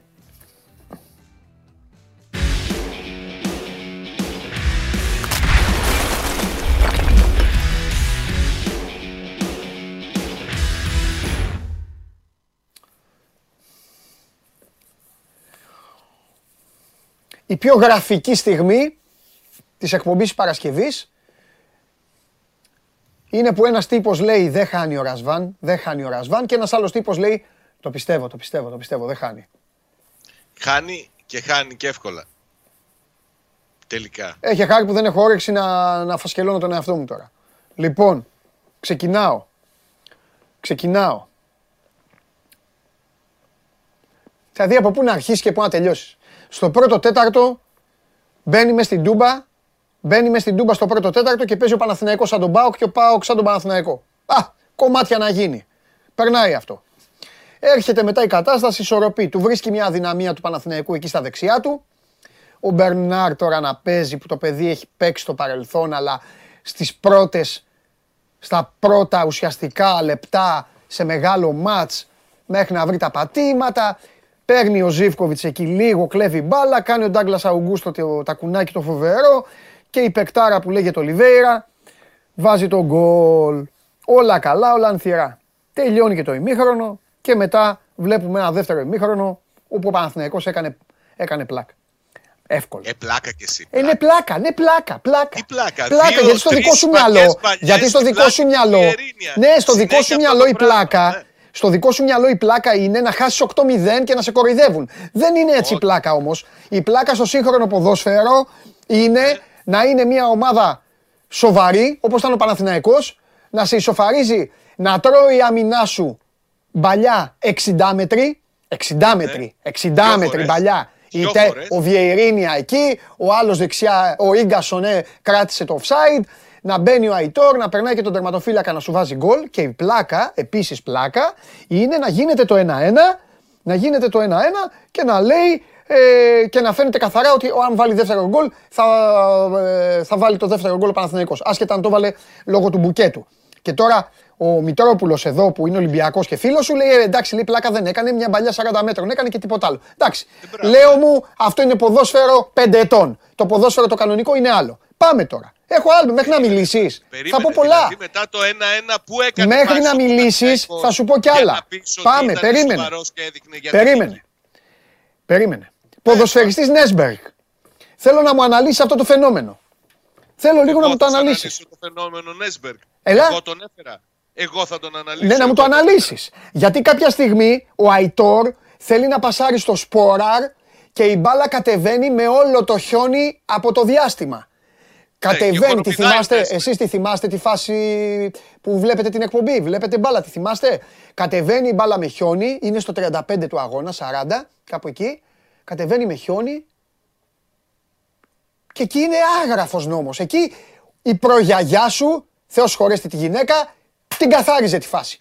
Κατεβαίνει η μπάλα και την παίρνει ο Σπόραρ σαν κύριος και περίμενε εκεί τον Τζέρι να έρθει έναν άλλο να συνεργαστούν. Πάει αυτό. Μεταβίβαση. Δηλαδή, Μα, εντάξει, μα δεν ο μπορεί. Νέσμπεργκ Μα, είναι- μα- μα- μα- γιατί- πες μου γιατί. Ε, πες μου γιατί δεν έχει ο Πάοκ ε, άλλη λύση εκεί πίσω. Να σου πω γιατί δεν έχει άλλη Ναι, λύση να μου εκεί πεις. πίσω. Ναι, και έχω κι άλλα μετά να σου πω. Γιατί δεν αγόρασε παίκτες. Γιατί περίμενε να ανανεώσει ο Κρέσπο. Από και πέρυσι δεν αυτά ανανέωσε ο Κρέσπο και δεν πήρε άλλο παίκτη. Ναι, από πέρυσι Και αυτά- αναγκάζει και παίζει και Ναι. βρήκε ευτυχώς που βρήκε στο κέντρο της άμυνας τον κουλεράκι. Ναι. Και περιμένουμε να δούμε τώρα ποιο θα βρει στο αριστερό άκρο της άμυνας, ποιο θα βρει στην επίθεση. Ο μεταγραφικός σχεδιασμός του ΠΑΟΚ φέτος Ναι. ήταν συγκεκριμένος. Τι; Έτσι. Τι, γιατί Η μας ευθύνη- έλεγες. Εσύ έβγαινες εδώ και έλεγες. Ναι. In, ε, in voto with trust. Το έλεγες. Από έχω- τη στιγμή που έχεις αποφασίσει να πας σε ένα πλάνο, Έχω μάρτυρες. πρέπει να το ακολουθήσει το πλάνο αυτό, Ναι. έτσι. Ναι. Πρέπει να το ακολουθήσεις. Ναι. Έτσι. Να μην περιμένεις όταν το παιχνίδι είναι στο 85 να μου βάλεις τον Κορτετζιάννη ή τον ε, Πιτσιρικά, τον Κωνσταντέλια Ναι. και να μου παίζει με center for τον Μπίσεσβαρ από το 57. Μμ. Δεν πρέπει να το ακολουθήσει αυτό το πλάνο που υποτίθεται ότι είναι στρατηγικό. Ναι. Ο Κάργας που είναι; Ο Κάργας. Ναι. Ο Κάργας έκανε ακριβώς τα ίδια πράγματα που έκανε ο Νέσμπερκ χθες Α. σε δύο παιχνίδια με τη Λεύσκη. Α. Εσύ ρωτάς που είναι ο Κάργας. Να σου πω εγώ. Ο Πώς Ράβος δεν ρωτάω, Σουάρες- ναι, φυσικά σε ρωτάω. Γιατί όταν ήρθε ο Κάργας, ο Ράβος Σουάρες μου που έλεγες είναι. εδώ γκασον Κάργας. Αυτό θα είναι το ντουέτο. Και λέω εγώ, εντάξει, πήρε ο Πάοκ το φαντάει κατά Γιάννηνα. Δεν φταίει το παιδάκι τώρα, αλλά τέλος πάντων. Όταν Απ' χάνει όλα, μια εγώ- ομάδα, φταίνε όλοι. Τι να Σου κάνουμε; λέω, ο Ράβα Σοάρε πού είναι; 27 χρονών αριστερό μπακ, πού είναι; Ο Κουαλιάτα από την ε, Ουρουγουάη, 23 χρονών, ταλέντο, πού είναι; Πες μου κάτι, για τον Κουαλιάτα πάλι ε, πλακώθηκαν με τον Γκαρσία. Έγινε σκηνικό; Ποιος σου πλακώθηκε; Ε, πλακώθηκαν. Έκανε δηλώσεις ο Πάμπλο Γκαρσία και αυτά. Τον έχει στείλει στην Β' Είναι ομάδα. παλιό, είναι με την προηγούμενη εβδομάδα. Δεν Ε, έχει εντάξει, ρε καμία Σάβα, δεν μας τα πες την προηγούμενη εβδομάδα. Τι να κάνουμε. Δεν πάντα μαθαίνουμε και όλα με τέτοιο την προηγούμενη εβδομάδα. Ωραία, δεν μας τα πες. Δεν πειράζει. Πάμε. Το κρατάμε. Κοίταξε. Ο άλλος λέει χθες- παίζει τον Αποθέωνε στον Κάργα. Έχω και αυτούς εδώ τους, με τους υπότιτλους. Ναι, ρε μεγάλε, γιατί ο Κάργας με τον Εραμούσπε στα Γιάννη ήταν μια χαρά. Τι θες να κάνω δηλαδή όταν παίζουν οι δύο παίκτες καλά στην ομάδα που είναι. Τώρα πρέπει να πούμε δηλαδή το ίδιο; Λέγε ρε Σάβα. Λέγε Σάβα μου, έλα. Κοίταξε, εχθές έγιναν πολλά πράγματα στην Τούμπα και τα περισσότερα και τα πιο ενδιαφέροντα από ό,τι φάνηκε έγιναν μετά το τέλος του παιχνιδιού. Ακούστηκαν. Α, έλα, εντάξει, πάμε εκεί, πάμε σε αυτά. Πάμε, πάμε σε αυτά που είναι Θα πάμε ειδησιογραφικά. και στο, θα πάμε και στο, στο παιχνίδι. Εντάξει. Αλλά νομίζω ότι όλα αυτά που έγιναν ήταν παρεπόμενα αυτά που είδαμε και στο, στο γήπεδο. Έτσι. Ναι. Αποδοκιμάστηκαν στην αρχή οι παίκτες. Κατά τη δική μου ταπεινή άποψη, δεν άξιζε να αποδοκιμαστούν οι ποδοσφαιριστές. Ναι. Όχι μόνο γιατί είναι επιλογή άλλων ανθρώπων οι ποδοσφαιριστές που βρίσκονται αυτή τη στιγμή στο Ρώσο και οι ποδοσφαιριστές που παίζουν, αλλά γιατί εγώ είδα ότι μέχρι το τελευταίο δευτερόλεπτο και των καθυστερήσεων οι παίκτες όλοι προσπαθούσαν, Ναι. έστω και ανορθόδοξα. Ναι. Κανένας δεν ε, μου έδειξε εμένα ότι είχε έλλειμμα διάθεσης ή πάθους ή Συμφωνώ. οτιδήποτε τέτοιο για να αποδοκιμαστεί. Συμφωνώ. Αποδοκιμάστηκε πολύ έντονο ο Λουτσέσκου. Ναι. Τι του Πάρα χρέουν. πολύ. Ένα-ένα. Τι του χρέουν του Λουτσέσκου; Για να δούμε αν του χρέουν και τα σωστά Κουτσάρισμα. κιόλας. Κακό κουουουτσάρισμα, Ναι. κακή επιλογή στους ποδοσφαιριστές που χρησιμοποιεί, Ναι. αιμονές σε συγκεκριμένους ποδοσφαιριστές. Δεν σου Το, λέω τρί- ότι είναι το, σωστά. τρίτο, το τρίτο έχουν δίκιο. Που εγώ ξέρετε το Ρασβάν τον πάω. Στο τρίτο έχουν δίκιο. Αλλά περίμενε. Όταν λένε αιμονέ, στις αιμονέ βάζουν και το Βιερίνια. Ή ο Βιερίνια όχι είναι παοκάρα, οπότε δεν πειράζει Όχι, Λουτσέσκου, όχι, όχι, έχεις όχι, αιμονή. κάνεις λάθος. Δεν. Όλοι μέσα είναι. Α, Και ρωτάω. ο Βιερίνια και ο Ρωτάω. Μπίσεσβαρ και ο Α. Καντουρί και όλοι. Και ο Μπίσεσβαρ, Από αλλά την εκεί άλλη είπε και ο όμως- Μπίσεσβαρ. Ο Μπίσεσβαρ είναι Από την πολυτέλεια άλλη για τον όμως- Μπάουκ, μωρέ. Σας πειράζει, πειράζει που μπαίνει ο Μπίσεσβαρ στο 75, στο 70 πειράζει, Σάβα. Πειράζει που μπαίνει ο Μπίσεσβαρ. Πειράζει που μπαίνει center for ο Βιερίνια στο 75. Πειράζει που έκτη αγωνιστική ο Πάοκ έχει μείνει Αυτό. με έναν, με έναν επιθετικό Ναι. ο οποίος δεν σου βγάζει 90 λεπτά. Πού να βγάλει, αφού έχει Δεν θέματα πειράζει, το παιδί. Το, το παιδί είναι νταμάρι. Νταμάρι. Και τον. ε, μα- ε, και τον. ε, τον τα είπα προηγουμένως, τον Σέκεφελτ. Μα εγώ δεν κατηγορώ ούτε το Δεν ένα το έχασε παιδί, ούτε το μονομαχία. άλλο. Δεν μιλάω για, τα, για τους ποδοσφαιριστές Παντελή. Όλες οι Εγώ μπάλες μιλάω του για τον Ολιβέηρα ήταν σχεδιασμό. κερδισμένες. Αλλά τον μπασκετμπολίστα Μπράντον Τόμας, ο Πάοκ τον πήρε. Ε, Το ίδιο πράγμα λέμε. Ναι, το ίδιο λέμε. Το Έχεις ίδιο δίκιο. πράγμα λέμε. Γιατί φταίει ο Μπίσεσβαρ που μπήκε στο 57 σε Απλά μη μου, πάρει, μη μου πάθεις τίποτα. Θέλω, σε θέλω ήρεμο. Μη φοβάσαι, είναι νωρίς ακόμα. Ήρεμος είμαι. Ναι. Ήρεμος είμαι. Μη μου Για- εξάπτεσαι. Γι' αυτό θέλω να σου πω ότι Ναι. οι αποδοκιμασίες που άκουσε χθες ο Λουτσέσκου, που για μένα το, αυτό, που- δύο πράγματα εγώ του καταλογίζω, του Λουτσέσκου. Πρώτον, ότι άργησε πάρα πολύ να αντιδράσει στην κίνηση που κάνει ο Γιωβάνοβιτς να πάει τον Αϊτόρ δεξιά και να έχει ένα στρέμα γήπεδο μπροστά του. Τον έβλεπα εγώ που σηκωνόταν και φώναζε στο Ζήφκοβιτς να γυρίζει, να βοηθάει, αλλά έπρεπε να πάρει κάποιο άλλο, να αντιμετωπίσει με άλλο τρόπο την κίνηση του προπονητή του Παναθηναϊκού. Ναι. Και, στο δε, και στην αλλαγή που κάνει όταν δεν μπορεί να συνεχίσει ο Ολιβέηρα, ο- ότι είχε αυτό το, το δεύτερο πλάνο του, το εναλλακτικό. Ήταν να παίξει έτσι με το. Άμα με θέλετε, το- βγάλτε το, διακόπτουμε με το Σάβα και συνεχίζουμε. Μη σας πιάνει άγχος, δεν τον σταματάω το Σάβα. Δεν το κόβω έτσι. Άμα όταν είναι έτοιμο, βγάλτε το. Δεν χρειάζεται, θα το δω εγώ. Ω- ωραία, πότε θέλετε να το κάνω αυτό; Σάβα, κλείνουμε, κλείνουμε για, για λίγο και ξαναρχόμαστε. Η- Ηρέμησε λίγο, ηρέμησε, κάλμαρε, Ήρεμος. μάζεψε κι άλλα να μου τα πεις. Όχι, δεν είσαι ήρεμος. Δεν είσαι ήρεμος. Δεν είσαι ήρεμος. Και να σου πω κάτι μεταξύ μας. Τώρα άκου να σου πω. Τους κλείσαμε, δεν είναι, δεν μας βλέπει κανένας. Άκουσε με. Του πιτσιρικά να του πεις όταν κάνει τόσο ωραίο τσίμπημα της μπάλας και ο αντίπαλος αμυντικός απλώνει το πόδι, ευθεία πας και είναι πιο πέναλτι και από τα πέναλτι. Ευθεία πας. Κάση είναι, θα μάθεις. Ευθεία πας, μικρούλι μου, ευθεία. Δεν είναι βαβά, δεν θα πάθεις τίποτα. Να κάνεις το σκιέρ, κάνεις το σκιέρ, πάει ο άλλος στο VAR και σε τελειώνει. σε λίγο. θα μάθει. Σε λίγο, τα δε, ήταν δυο μας αυτό, έλα, φιλιά. Πάμε, άμα είναι έτοιμος, δώστε μου λίγο να συνδεθούμε, παιδιά, με το γήπεδο Καραϊσκάκης. Γιατί εκεί είναι ο Γιώργος Περπερίδης και έχει μαζί του τον αντιπρόεδρο της Τύχημα, τον Πάνο Κωνσταντόπουλο, να ακούσουμε δύο λόγια για τη συνεργασία, γιατί θα αρχίσει η εκδήλωση σε λίγο, γι' αυτό κόψαμε το Σάβα. Και μετά θα συνεχίσουμε ξανά με ΠΑΟΚ, Ολυμπιακό και μπάσκετ. Ε, ρε πάνω παπίλια, ρε πάνω παπίλια. Τι άχπαντε, ποδόσφαιρο είναι. Τόσα χρόνια έχουμε παίξει. Έχεις παίξει μπάλα πάνω παπίλια, έχεις παίξει μπάλα. Μπάλα. Αν πε- απάντησέ μου ναι ή όχι, γιατί θα φύγεις τώρα. Θα σε, θα, κατά, από μένα. Αυτό θα είναι από μένα. Έλα. Απα- πάμε, πάμε. Πάμε Καραϊσκάκης. Εδώ είναι ο Γιώργος Περπερίδης και δίπλα του ο Πάνος Κωνσταντόπουλος. Έλα Γιώργο, πάμε, πάρε την μπάλα. Καλησπέρα σας από τον Γιώργος Καραϊσκάκης. Ε, στις 2 η ώρα είναι προγραμματισμένη η συνέντευξη τύπου ε, για την ανανέωση της συνεργασίας του Ολυμπιακού με την ε, Στίχημαν, η οποία ξεκίνησε το 2015 και με την προοπτική τριετίας που υπάρχει τώρα πάμε να κλείσουμε δεκαετία. Έχουμε μαζί μας τον κύριο Πάνο Κωνσταντόπουλο, αντιπρόεδρο της ε, Στίχημαν, που θα μας μιλήσει λίγο για αυτή την ε, συνεργασία στην πορεία των χρόνων. Κύριε Κωνσταντόπουλο. Καλησπέρα. Μεγάλη μέρα. Ε, γινόμαστε και επισήμως ένας από τους μακροπιότερου πολιτικού συνεργάτες πάει ο Ολυμπιακό. Ε, μια συνεργασία που ξεκίνησε, όπως είπατε, το 2015. Ε, με πολύ μεγάλες στιγμές, ευρωπαϊκές, κατάκτηση τίτλων.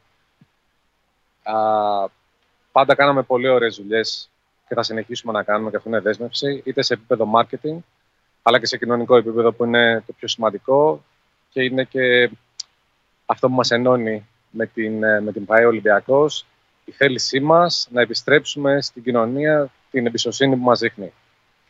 Πόσο εύκολο ή δύσκολο μπορεί να είναι για δύο πλευρές να α, πλησιάζουν έναν ορίζοντα δεκαετίας με τέτοια συνεργασία; Νομίζω ότι και μόνο η διάρκεια ε, λέει πολλά. Σημασία έχει το αποτέλεσμα. Ε, πιστεύω ότι ε, και ο Ολυμπιακός αλλά και εμείς βλέπουμε πράγματα ένα στον άλλο. Η συνεργασία είναι πάρα πολύ καλή και αυτό μετράει και αυτό φαίνεται και στα αποτελέσματα, είτε σε κοινωνικό επίπεδο, είτε σε επίπεδο marketing, επικοινωνιακό. Ε, έχουμε κάνει πολύ ωραίες δουλειές. Να μιλήσω τώρα για νέες τεχνολογίες με, την, ε, με virtual reality στο Καραϊσκάκι για τους οπαδούς του Ολυμπιακού, ε, ταινίες στις κορυφές στην Πάρνηθα με όλα τα παιδιά, στους επαγγελματίες ποδοσφαιριστές, πράγματα που δεν έχουν ξαναγίνει στην Ελλάδα. Και πραγματικά χρειάζεται εμπιστοσύνη, την οποία μας την δείχνει ο Ολυμπιακός και εμείς από τη μεριά μας σεβασμό ε, στον brand του Ολυμπιακού. Όλα αυτά μαζί θεωρώ ότι μας έχουν μεταφέρει την τελευταία 7 ετία και θα μας φτάσουν μέχρι το 2000, τουλάχιστον μέχρι το 2025 που θα κλείσουμε και 10 χρόνια μαζί. Παντελή, θες να ρωτήσεις κάτι; Ε, πρώτον θέλω να πω ότι 10, 10 ε, χρόνια, επειδή το τόνισε δύο φορές, προφανώς ε, εμπειρικά και μόνο νομίζω καταλαβαίνει και αυτός, ε, εντάξει εμείς στην Ελλάδα ε, δεν το είχαμε συνηθίσει αυτό, ε, με τις ομάδες και με τους χορηγούς, 10 χρόνια είναι πάρα πολλά, οπότε προφανώς ε, έχουν αποκτήσει και μια άλλη σχέση για να μπορούν να, να πορεύονται έτσι μαζί. Το πρώτο είναι αυτό. Και το δεύτερο, ή μάλλον σχολιάστε αυτό και θα σου πω το δεύτερο γιατί είναι άσχετο λίγο με το ποδόσφαιρο. Παντελής λέει ότι, επειδή το τονίσατε και δύο φορές, ε, μια σχέση 10 ετών είναι κάτι που δεν έχουμε συνηθίσει στην ε, Ελλάδα. Επομένως, είναι πράγματα που σας ενώνουν και έχετε αποκτήσει πλέον και μια διαφορετική σχέση με την ε, Ολυμπιακό. Σίγουρα είναι αυτό που είπα πριν. Ε, με πρώτο και σημαντικότερο τόσο την επικοινωνία μας των δύο brands, η οποία γίνεται πάντα με πολύ μεγάλο σεβασμό στις αξίες που πρεσβεύουν τα δύο αυτά brands, μεγάλα brands στην Ελλάδα, αλλά κυρίως στο κομμάτι το κοινωνικό, τις, ε, με πολλές κοινωνικές δράσεις, με πολύ μεγάλο κοινωνικό έργο, στο οποίο πάντα η Στίχημαν ήταν αρρωγός στην ομάδα του Ολυμπιακού. Και θα συνεχίσουμε να είμαστε φυσικά και τα επόμενα χρόνια. Παντελή, πες μου το, δεύτερο, είναι ευκαιρία λόγω της παρουσίας του να, ε, πρώτη φορά να μιλήσει και να, να μιλήσει δημόσια δηλαδή. Ε, καλωσόρισαν στην οικογένειά τους και τον Γιώργο Πρίντεζη. Ρωτάει ο Παντελής την ευκαιρία αν καλωσορίσατε στην οικογένειά σας και τον Γιώργο Πρίντεζη. Μάλλον δεν το ρωτάω, τον καλωσόρισαν. πολύ πρόσφατα, πολύ πρόσφατη ανακοίνωση. Ο Γιώργος Πρίντεζης, ε, ό,τι και να πούμε για αυτό το παιδί είναι λίγο. Ε, είναι εδώ και λίγες μέρες ε, μέλος ε, της οικογένειας της Στίχημαν. Είναι επίσημος πρεσβευτής των Μικρών Ηρώων, προγράμματος κοινωνικής ευθύνης της Στίχημαν. Ε, με την ευκαιρία θέλω να τον καλωσορίσω. Ε, ο Γιώργος, στο ίδιο πνεύμα που μίλησα πριν για την ΠαΕ Ολυμπιακό, Ολυμπιακός, ε, θέλει να βοηθήσει και αυτός από το δικό του μετερίζει τα παιδιά, το έργο που, που έχουμε, είτε σε επίπεδο α, μόρφωσης, είτε σε επίπεδο σε, σεβασμού, να, να μιλήσει, να εμπνεύσει τα παιδιά. Έχει μετά από τόσα χρόνια εμπειρίας, ε, είναι από τους λίγους ανθρώπους, που είναι και επικοινωνιακός αρκετά, που μπορεί να το καταφέρει και σε συνεργασία με τα υπόλοιπα παιδιά των μικρών νοηρών, τον Λευτέρη τον Πετρούνια, τη Βασιλική του Μιλούση, τον Σπύρο τον Γιαννιώτη, τον Δημήτρη τον Διαμαντίδη, όλοι μαζί ε, θα είναι πρεσβευτές του προγράμματος και θα κάνουμε μαζί ε, όμορφες δράσεις. Παντελή. Ευχαριστώ. Ευχαριστώ Γιώργο μου. Ευχαριστώ τον Πάνο και συνεχίστε εκεί στην εκδήλωση να περάσετε καλά και τα λέμε. Ευχαριστούμε πολύ. Έγινε. Λοιπόν, ε, αυτός ήταν ο αντιπρόεδρος του Στίχημαν, ο κύριος Πάνος Κωνσταντόπουλος, μίλησε στον Γιώργο Περπερίδη για την α, δεκαετή συνεργασία με την Πάει Ολυμπιακός και στο τέλος ε, για την α, συνεργασία που θα έχουν α, ε, με τον α, Γιώργο Πρίντεζη, οι μικροί ήρωες, ε, όπως α, έχει εμφανιστεί, έχουμε Σάβα, ναι, ναι, ναι, όπως έχει εμφανιστεί από την α, Στίχημαν με τις πολύ όμορφες ενέργειές τους ε, και όλα αυτά που κάνουν α, για να βοηθούν α, ανθρώπους και ιδρύματα που έχουν πολύ μεγάλη ανάγκη μια οικογένεια την οποία έφτιαξε η Στίχημαν, νέο μέλος αυτής της οικογένειας ο Γιώργος Πρίντεζης, ο Διαμαντίδης, ο Πετρούνιας, η Μιλούση και άλλοι αρκετοί αθλητές που έχουν τιμήσει την α, χώρα μας στα γήπεδα. Α, λοιπόν, αυτή ήταν η βόλτα στο Καραϊσκάκης, μετά θα πάμε για τον Ολυμπιακό, τώρα συνεχίζουμε. Νάτος. Λοιπόν, πού είχαμε μείνει; Πού να θυμάμαι. Α, Πες. ο Παπίλιας απάντησε, ο άλλος λέει ναι, ότι έχει παίξει. Ένας και το ναι. Εντάξει, ούτε στην εκκλησία απ' έξω. Ωραία. Ε, γιατί πήγε να κοροϊδέψει λίγο αυτό που σου είπα ένας για το πέναλτι. Λοιπόν, ε, ούτε, ούτε που θυμάσαι. Ναι, ούτε που θυμάσαι. Λέγαμε λοιπόν για τους επιθετικούς. Μου με ενημερώνει και ο Δημήτρης Σωματίκας. Περίμενε, περίμενε. Ναι. Για τον Μπράντον Να σου πω Τόμας. για τους επιθετικούς. Ναι, Δεν εκεί ήταν θα- θέμα του Μπράντον Τόμας. Ο Πάοκ αυτή τη στιγμή είχε πρόβλημα με τους επιθετικούς. Έτσι σου έλεγα και την προηγούμενη εβδομάδα ότι για μένα πολύ πιο ενδιαφέρον και από την αρχική ενδεκάδα του Πάοκ είναι το δεύτερο το σχέδιο που θα μπορεί να ακολουθήσει ο Ρασβάν Λουτσέσκου σε περίπτωση που, δεν, που χρειαστεί να αλλάξει τα πράγματα στην επίθεση. Ναι. Ε, τελικά αποδείχθηκε στην πράξη ότι η επιλογή του, του Μπίσεσβαρ δεν ήταν αυτή που βοήθησε. Να σου πω την αλήθεια, εγώ ακόμη δεν έχω καταλάβει πώς θα μπορούσε ο Μπίσεσβαρ να παίξει ψεύτικο εννιάρι. Ναι. Όταν ρώτησα μετά το τέλος του παιχνιδιού το Λουτσέσκου για την σκοπιμότητα της χρησιμοποίησης αυτής, είπε Μμ. ότι τον ενδιέφερε η μεγάλη ικανότητα που έχει ο Μπίσεσβαρ να παίξει ανάμεσα στις γραμμές. Ναι. Εντάξει, νομίζω ότι θα έπρεπε, α, αν είχε κάτι δουλεμένο διαφορετικό, να το χρησιμοποιήσει α, στο, στο παιχνίδι. Ναι. Γενικά ο Πάουκ έχασε από το... Φάνηκε και με αυτά που έγιναν και μετά από το τέλος του παιχνιδιού, με τις αποδοκιμασίες, με τις αντιδράσεις του Λουτσέσκου, ότι δεν είναι η κατάσταση καλή και πολύ περισσότερο δεν αντέχει ο Πάουκ ένα πλάνο ανανέωσης που μετά από χρόνια θα μπορεί να αποδώσει. Καταλαβαίνει κανείς εύκολα ότι έχει επιστρέψει πολύ έντονα η εσωστρέφεια και δεν ξέρω πώς μπορεί ο Λουτσέσκου και μάλιστα με αντιδράσεις όπως τη θεσινή να, να γυρίσει το, το πράγμα. Ναι, κοίταξε να δεις το κακό για τον Μπάουκ. Είναι ότι στη βαθμολογία, λίγο πολύ, μαζί είναι στο ίδιο καζάνι είναι όλοι τους. Ενώ εξαιρουμένου του Παναθηναϊκού. Απλά, ο Παναθηναϊκός είναι εκεί που είναι.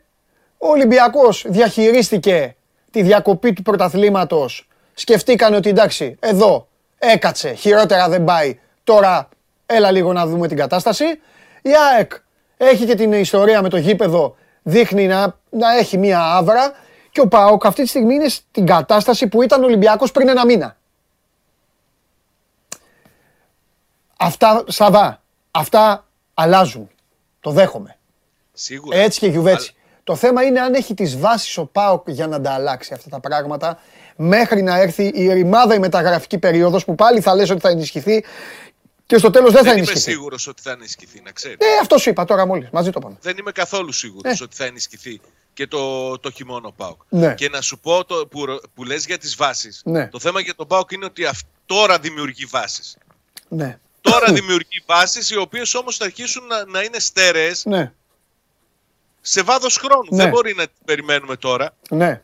Και, και δεν είναι και, να σου πω και κάτι, εντάξει, η κριτική στο Λουτσέσκου είναι πάντα επικοδομητική. Κανείς δεν είναι ε, ο Πάπας να διεκδικεί το αλάθητο. Αλλά θα πρέπει να, και ο τρόπος με τον οποίο αντιμετωπίστηκε χθες ο προμονητής του ΠΑΟΚ ήταν το λιγότερο ασεβής. Ναι. Έτσι. Α, έπε- έπεσε Μπινελίκη πολύ. Πολύ. Πολύ. Μάλιστα. Ο Λουτσέσκους μετά το παιχνίδι με τη Λεύσκη πήγε έπιασε κουβέντα με τους φιλάδους που τον αποδοκίμασαν και το γύρισε. Μέχρι και που αποθεώθηκε στο τέλος. Ε, καλά. Εχθές όμως ήταν διαφορετικά τα πράγματα. Ναι. Αλλά και επαναλαμβάνω, για μένα η ευθύνη που έχει ο Λουτσέσκου για την εικόνα που παρουσιάζει ο ΠΑΟΚ είναι σε σχεδόν ισομερής με την ευθύνη που έχει κάθε άλλος που μετήχε στο μεταγραφικό ε, Ναι. προγραμματισμό του καλοκαιριού. Και του αθλητικού διευθυντή και του ιδιοκτήτη για τις μεταγραφές που έγιναν και για αυτές που τελικά δεν έγιναν. Έτσι. Το πώς θα βρει τώρα τρόπο να αξιοποιήσει όλους τους ποδοσφαιριστές που έχει στη διάθεσή του Είπες για τον νεαρό τον Κωνσταντέλια. Έβαλε τον Κορτετζιάννη 20 χρονών πρώτης συμμετοχής. Νομίζω ότι όλα αυτά τα παιδιά θα μας αποσχολήσουν στη συνέχεια πολύ περισσότερο. Και Ναι. με καλό τρόπο. Αλλά δεν είναι, πώς να το πω, φυσιολογικός ο χρόνος που χρησιμοποιείται για παράδειγμα ο Κορτετζιάννη. Δεν μπορεί να περιμένει στο 85 ενώ η μπάλα καίει, ενώ το παιχνίδι είναι άνω κάτω, να μπει ο Κορτετζιάννη και να σου πάρει το παιχνίδι. Ναι. Έτσι. Δεν μπορεί να παίζεις τελευταία λεπτά στον αγώνα με δεξί μπακ το Ζιφκοβιτ. Μμμ.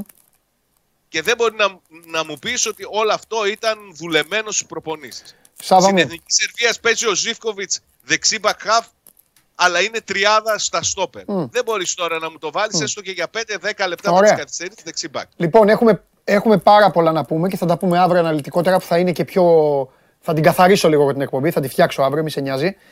Ε, μ, απλά θέλω λίγο να σκεφτείς ότι ο ΠΑΟΚ αυτή τη στιγμή επιδεικνύει τον Άρεϊ και τον Ντάντας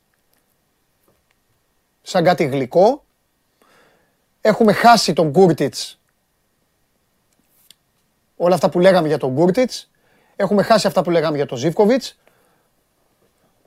Έχουν πέσει δηλαδή. Έχει χάσει κάθε, κάθε ασφάλεια ο Πάο ανασταλτική, πίσω έτσι όπως είναι η αμυνά του, με τα θέματα στα στόπερ, με το Βιερίνια και με όλα τα υπόλοιπα και είναι μια γυμνή ομάδα επιθετικά. Αυτά και, είναι. στα, μπα- και, και στα back και στην άλλη πλευρά. Αυτά δηλαδή Και είναι- ο Λίρατζης ναι. δύο φορές εκτέθηκε Ναι, χθες από ναι. το Ναϊτόρ στο πρώτο Ναι, ημίχρονο. Ναι. Εντάξει, υπάρχουν ζητήματα Αυτά σε, σε- είναι- σχεδόν σε όλες τις γραμμές. Α, Μπράβο. Αυτά είναι τα ζητήματα. Εκεί πάει λοιπόν και αυτό που είπα ότι, ε, ότι πλάκα έκανε. Γιατί για να το καταλάβει ο κόσμος, γιατί ακόμη και φίλοι του Παναθηναϊκού ε, με, με ρώτησαν. Ε, το πλάκα έκανε, δεν έχει να κάνει. Δεν μπορούσε ο, Πα- ο Πάοκ να χάσει 5-0 από τον Παναθηναϊκό. Δεν θα είχαν 5-1 από τον Παναθηναϊκό. Όμως, το πλάκα έκανε κολλάει στο ότι ο Πάοκ σε όλα τα σημεία, στα δικά μου μάτια, σε όλα τα σημεία που θα έπρεπε να είναι πνικτικός και θε- θα έπρεπε να είναι να μην του παραχωρήσει κανένα δικαίωμα, σε όλα αυτά τα σημεία τον άφησε και του επέτρεψε Σάβα μου να βγάλει αυτή την ταυτότητα, την όποια ταυτότητα έχει βγάλει μέχρι τώρα ο Παναθηναϊκός και η οποία τον έχει φέρει να έχει αυτό το 6 Ο στα 6. Παναθηναϊκός έκανε πολύ καλά τη δουλειά του και γύρισε το παιχνίδι με ανατροπή και μπράβο του και ε, δίκαια πανηγύρισε. Ναι. Απλά εγώ σου έλεγα ότι, από την αρχή ότι δεν μου φάνηκε τόσο εύκολο να κάνει πλάκα. Ναι. Το, δεν ήταν τόσο μεγάλη η, η διαφορά. Γιατί να σου πω, και με την κατάσταση που δημιουργήθηκε Ναι. στο τέλος του παιχνιδιού στις καθυστερήσεις, Ναι. ο Παναθηναϊκός δέχτηκε από τον ΠΑΟΚ τρεις-τέσσερις φάσεις με τις συνθήκες που σου περιέγραψα Ε, πριν. έτσι. εκεί κοίταξε να δεις. Ο Πάοκ εκείνη τη στιγμή έπεσε με, ε, βασικό, ε, με δεύτερο επιθετικό τον Μπίσεσβαρ, με δεξί μπακ το Ζήφκοβιτς. Σάβα μου. Δηλαδή, Το μόνο δέχομαι. με την ορμή. Είναι, είναι, είναι αυτό που κάνουν όλες οι ομάδες όταν τελειώνει το, το, όταν τελειώνει το, όταν είναι έτοιμο να σβήσει το καντήλι. Καταλαβες; Γι' αυτό σε αυτά δεν δίνω εγώ μεγάλη βάση ποτέ. εντάξει. Η Σάλκε χθες έχανε 0-2. Το κάνει από 0-2, 2-2, μένει και με 10 η Augsburg και στο τέλος και, και τρώει γκολ. Το κάνει 2-3 η Augsburg και μετά στα τελευταία 7-8 λεπτά έκανε αυτό το πράγμα. Αυτό το πράγμα. Δεν θα πω ποτέ λοιπόν εγώ ότι η Σάλκε της άλλαξε τα φώτα της Augsburg.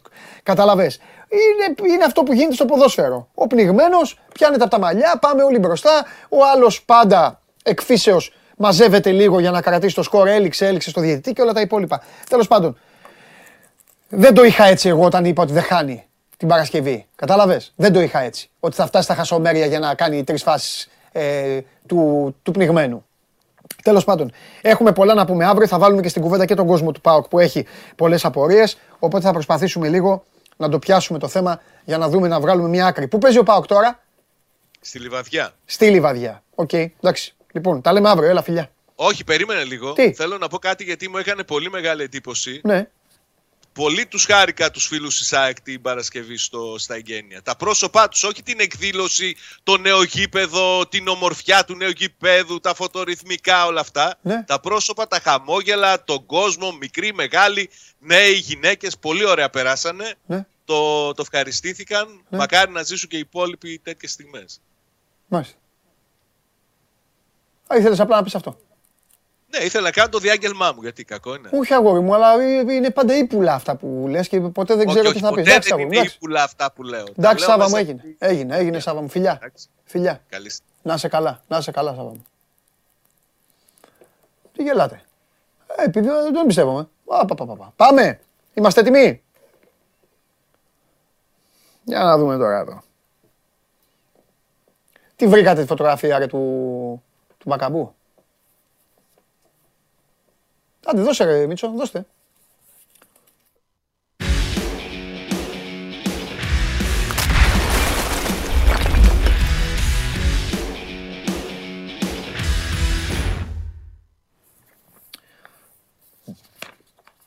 Καλό μεσημέρι, καλή εβδομάδα, Παντελή. Καλό στο Δημήτρη.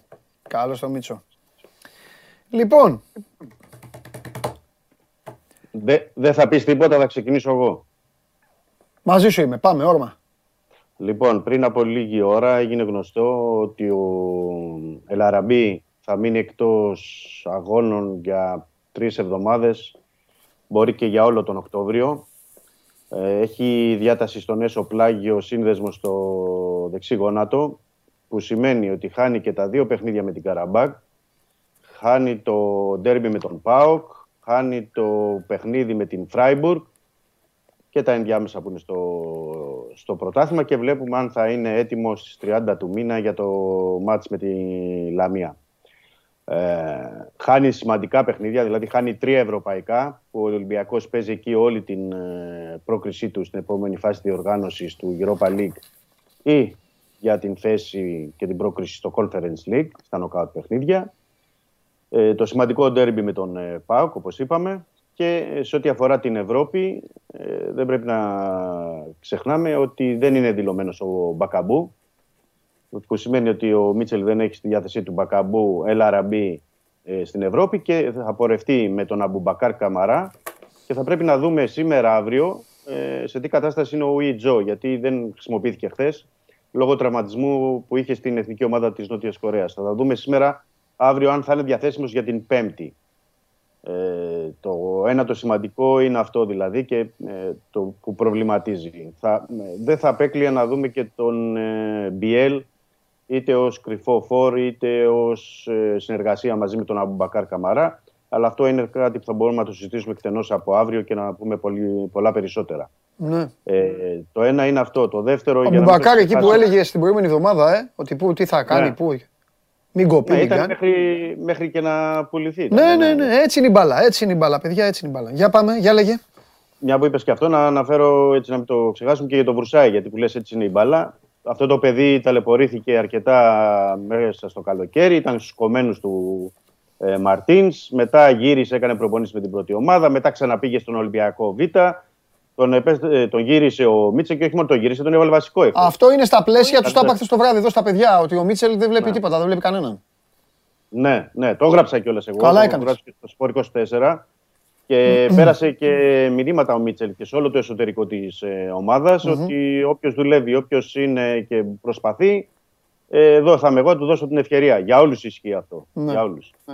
Ε, Επίσης, ένα χρηστικό που πρέπει να πούμε γιατί ενδιαφέρει τον κόσμο είναι ότι κυκλοφόρησαν σήμερα τα εισιτήρια με την Καραμπάκ ε, και μέσω ίντερνετ και με, από τα εκδοτήρια ε, και είναι από 20 έως 60 ευρώ πλην εκείνα που είναι πιο ακριβά για τα VIP. Ε, και επίσης υπάρχει και πρόβλεψη επειδή θα πρέπει να πούμε ότι το πέταλο των οργανωμένων είναι κλειστό ε, στο παιχνίδι με την Καραμπάκ την πεμπτη λόγω τιμωρίας από την ε, UEFA. Υπάρχει και ειδική ενημέρωση από τον ε, Ολυμπιακό για τον τρόπο που οι κάτοχοι των εισιτηρίων διαρκείας και όσοι έχουν ε, εισιτήρια εκεί στο, από την 4 με, τη θύρα 4 μέχρι την 7 να τοποθετηθούν σε άλλες ε, Ναι. θύρες. Ναι. Θα μπορούμε να πούμε και αναλυτικότερα αύριο για, για αυτό. Μμμ. Ε, από εκεί και πέρα είμαι στη διάθεσή σου ότι θες. Τίποτα. Τώρα Αυτό που θες θέλω να συζητήσουμε πω είναι κάτω. ότι, ε, αυτό που θέλω να πω είναι ότι το ημίχρονο έπρεπε να είναι 3-0. Ε, Σωστός. Ένας Σωστός. Ολυμπιακός, ένας Ολυμπιακός θελκτικός και ένας Ολυμπιακός πάρα πολύ ε, ε, καλός στο πρώτο μέρος. Ένας Ολυμπιακός με ένα 4-4-2, χωρίς δεκάρι. ένας Ολυμπιακός με έναν ποδοσφαιριστή ο οποίος αυτή τη στιγμή ξεχωρίζει σαν τη μίγα μες στο γάλα στο ελληνικό πρωτάθλημα και πριν προλάβουν να μου στείλουν για τον Αϊτόρ ή για κάποιον άλλον ε, έχω μία άλλη λίγο φιλοσοφία στο μυαλό μου όταν φτιάχνω βαθμολογίες διαφορετικά κρίνω έναν παίκτη που μπορεί να βγει στο ξέφωτο και να παστελώσει και να κάνει όπως είναι ο Αϊτόρ που κάνει συγκλονιστική σεζόν, δεν το συζητάμε. Μάλλον που έχει ξεκινήσει συγκλονιστικά. Και αλλιώς έναν παίκτη ο οποίος είναι, όπως λέω, περισσότερο μέσα στο ξύλο, μέσα στο γκουλούρα και τρώει τα κλωτσίδια και πρέπει να κάνει πολλά, να κόψει, να μεταφέρει, να δει, να πασάρει, να, να απειλήσει, να κάνει, όπως είναι ο Χουάνγκ. Ε, Τον βλέπεις τον παίκτη. Τον βλέπεις τον παίκτη και κάνει πολλές δουλειές. Φάνηκε στα πρώτα 10 λεπτά του αγώνα που έπαιξε τότε που όταν πρώτον μπήκε. Δεν χρειάστηκε. Πού Ναι. ήταν, κάπου εκτός εδώ. Ήταν. Τέλος πάντων. Είναι, ήτανε με τον Απόλλωνα Λιμεσού έξω στην, Ναι. ε, στο ευρωπαϊκό παιχνίδι. Ο Ινμπομ Χάν κάνει πολλά πράγματα που Ναι. πρέπει να πούμε δεν τα, δεν τα πιάνει και η στατιστική Ναι. σε πολλές περιπτώσεις. Ναι. Είναι παίκτης που κάνει τη διαφορά στον Δεν Ολυμπιακό. είναι για Ελλάδα το παιδί, δεν είναι για Ελλάδα. Τέλος, δεν είναι για Ελλάδα. Δεν έχω να πω εγώ κάτι άλλο για αυτόν τον παίκτη, ούτε θα ξαναμιλήσω. Ε, Λοιπόν, τι θα κάνει τώρα; Ε, κέρδισε ε, την ψυχολογία του, κέρδισε και ο ίδιος ε, με τον εαυτό του εννοώ ο Μίτσελ να, να βρει μια φόρμουλα. Πώς το βλέπεις τώρα όμως, δηλαδή, ξέρεις, δεν έπαιξε και κόσμος. Το ζήτημα. Το, ναι, πολλοί κόσμος δεν Ε. είναι. Ε, μπο- πρόχειρα γιατί έγραφα το κείμενο αυτό για το Σπορ 24 Ναι. και κάποια στιγμή ε, κρα- ε, κοίταγα τις σημειώσεις μου να δω ποιοι δεν έπαιξαν. Ναι. Δηλαδή, άμα, άμα βάλουμε τους παίκτες που δεν έπαιξαν σε Ναι. σχέση με χθες, Ναι. είναι μισή ενδεκάδα εκτός. Μμμ, μμμ. Μισή ενδεκάδα εκτός. Απλά το ζήτημα για μένα, ε, Παντελή, είναι ότι ο, για να μπορέσει να αποβάλει όλο αυτό το βάρος που έχουν και οι παίκτες ε, και η ατμόσφαιρα, ο κόσμος, είναι, πρέπει να κάνει ένα καλό σερί νικών Ολυμπιακό στο πρωτάθλημα. Ε, ναι, εντάξει. Δηλαδή, πρέπει να κάνει δύο-τρεις νίκες για να μπορέσει, ξέρεις, να παγιωθεί αυτό με την αυτοπεποίθηση, την ψυχολογία και να μπορέσουν να μπουν και όλοι οι ποδοσφαιριστές. Θα το βρεις στη συνέχεια ο Μίτσελ. Όσο, όσο υπάρχει, ξέρεις, α, μία νίκη ή μετά έρχεται η ισοπαλία ή ε, αυτό υπάρχει μια αμφιβολία και ακόμα μέσα στην, ε, στην ομάδα. Θεωρώ ότι ο Ολυμπιακός από παιχνίδι σε παιχνίδι θα είναι πολύ καλύτερος. Γιατί αν σκεφτούμε ότι εχθές σκέψω ότι απλά στον πάγκο δεν χρησιμοποιήθηκαν, ήταν ο Μπιέλ, λέω για παράδειγμα. Ήταν ο Σαμαρσέκου που το παιδί μπήκε στο 20 λεπτό. Ήταν ο Μαρσέλο. Και εκτός ήταν ο Χάμες, ο Φορτούνης, ο Ουιτζό. Ε, διαφεύγουν κι άλλοι, δηλαδή ακόμα και ο Βατσλίκ και ο Κούντε που είναι παίκτες, δηλαδή εννοώ εν δύναμη βασική. Όλοι αυτοί. Ναι. Σκέψου ότι αν μπουν όλοι αυτοί και με ένα διαφοροποίηση του συστηματο ε, μιλάμε για άλλο Ολυμπιακό. Ναι. Ο, Ολυ- ο Ολυμπιακός εχθές, επαναλαμβάνω, έπαιξε και ωραία μπάλα γιατί έχει περάσει τα ψηλά σήμερα. Δηλαδή πρέπει να το πούμε αυτό. Όχι, όχι, Έπαιξε βέβαια, ωραίο. βέβαια, να το πεις. Έπαιξε ωραίο Έπαιξε καλή ποδόσφαιρο. μπάλα, Δεν είναι ναι, μο- βέβαια, Δεν βέβαια. είναι μόνο η νίκη. Έτσι δεν γίνεται, η οποία- αλλάζουμε τα φώτα όταν, ε, όταν θέλουν αλλάγμα. Βέβαια και όταν έχει παίξει καλά, μην το λέμε. Βέβαια, έχει παίξει πολύ καλή μπάλα. Σωστά. Και, και ευκαιρίες έγιναν και είχε απέναντι του μια καλή ομάδα. Μην κοιτάμε τώρα επειδή έχασε ο Ατρόμητος. εντάξει, δεν, τον ανάγκασε και ο Ολυμπιακός να μην μπορεί να παίξει ο Ατρόμητος και να δημιουργήσει. Ναι. Και, ε, να πω και έτσι, να δώσουμε και ένα πόντο στο Τζολάκι, γιατί και το παιδί αυτό έπαιξε πρώτη φορά φέτος ε, βασικός. Μμμ. Στη φάση που χρειάστηκε, σε αυτή που είδες και στο, στο ξεκίνημα του δεύτερου ημιχρόνου την κοντινή ε, κεφαλιά, Ναι. αντέδρασε σωστά, γιατί εκεί ήταν ένα μηδέν το παιχνίδι σε Ναι. αυτή τη η φάση. Ήταν διαφορετικά να γινόταν το 1-1 και άλλο η αντίδραση στο ξεκίνημα του δεύτερου ημιχρόνου. Οπότε στη μία-δύο αυτές που χρειάστηκε ο Τζολάκης ήταν στάθηκε στο ύψος των περιστάσεων και το Ναι, λέω ναι. για την ψυχολογία του παιδιού και εν ώψη του, του αγώνα με την Καραμπάκ. την Πέμπτη. Κοίταξε να δεις τώρα, ε, για να τα λέμε όλα ε, και στον κόσμο τώρα, ε, ως, όσοι είναι Ολυμπιακοί. Ε, τους άλλους δεν τους νοιάζει τώρα αυτό που θα πω. Ε, ο Ολυμπιακός Δημήτρη μου πρέπει να διαχειριστεί κάποιες δημιουργημένες τώρα καταστάσεις και από τον ίδιο. Έχει χάσει ένα έδαφος στο, στο πρωτάθλημα Ναι. και πρέπει να δούμε πώς θα διαχειριστεί τώρα ενδιάμεσα την Ευρώπη. Τι αποφάσεις θα πάρει ο Μίτσελ με την Ευρώπη. Ναι. Ε, ε, γιατί η Ευρώπη τώρα έτσι όπως τα έχει κάνει ο Ολυμπιακός, εντάξει, δεν είναι και στην καλύτερη κατάσταση. Και επειδή οι μέρες είναι κοντινές, λόγω του προγράμματος και του Μουντιάλ, εκεί που θα προσπαθείς να πάρεις την ψυχολογία και να δουλεύεις, παίζεις καλή μπάλα, κερδίζεις τον Ατρόμητο. Το λέω σαν παράδειγμα για να το καταλάβεις κι εσύ. Και τώρα έχει, τι έχει τώρα, οφή, τι έχει, Όχι, όχι. όχι μπράβο. αυτός. Και εκεί που έχει όφη, τσουπ, πετάγεται τώρα και μια καραμπάκ, η οποία μπορεί να του χαλάσει τη μανέστρα.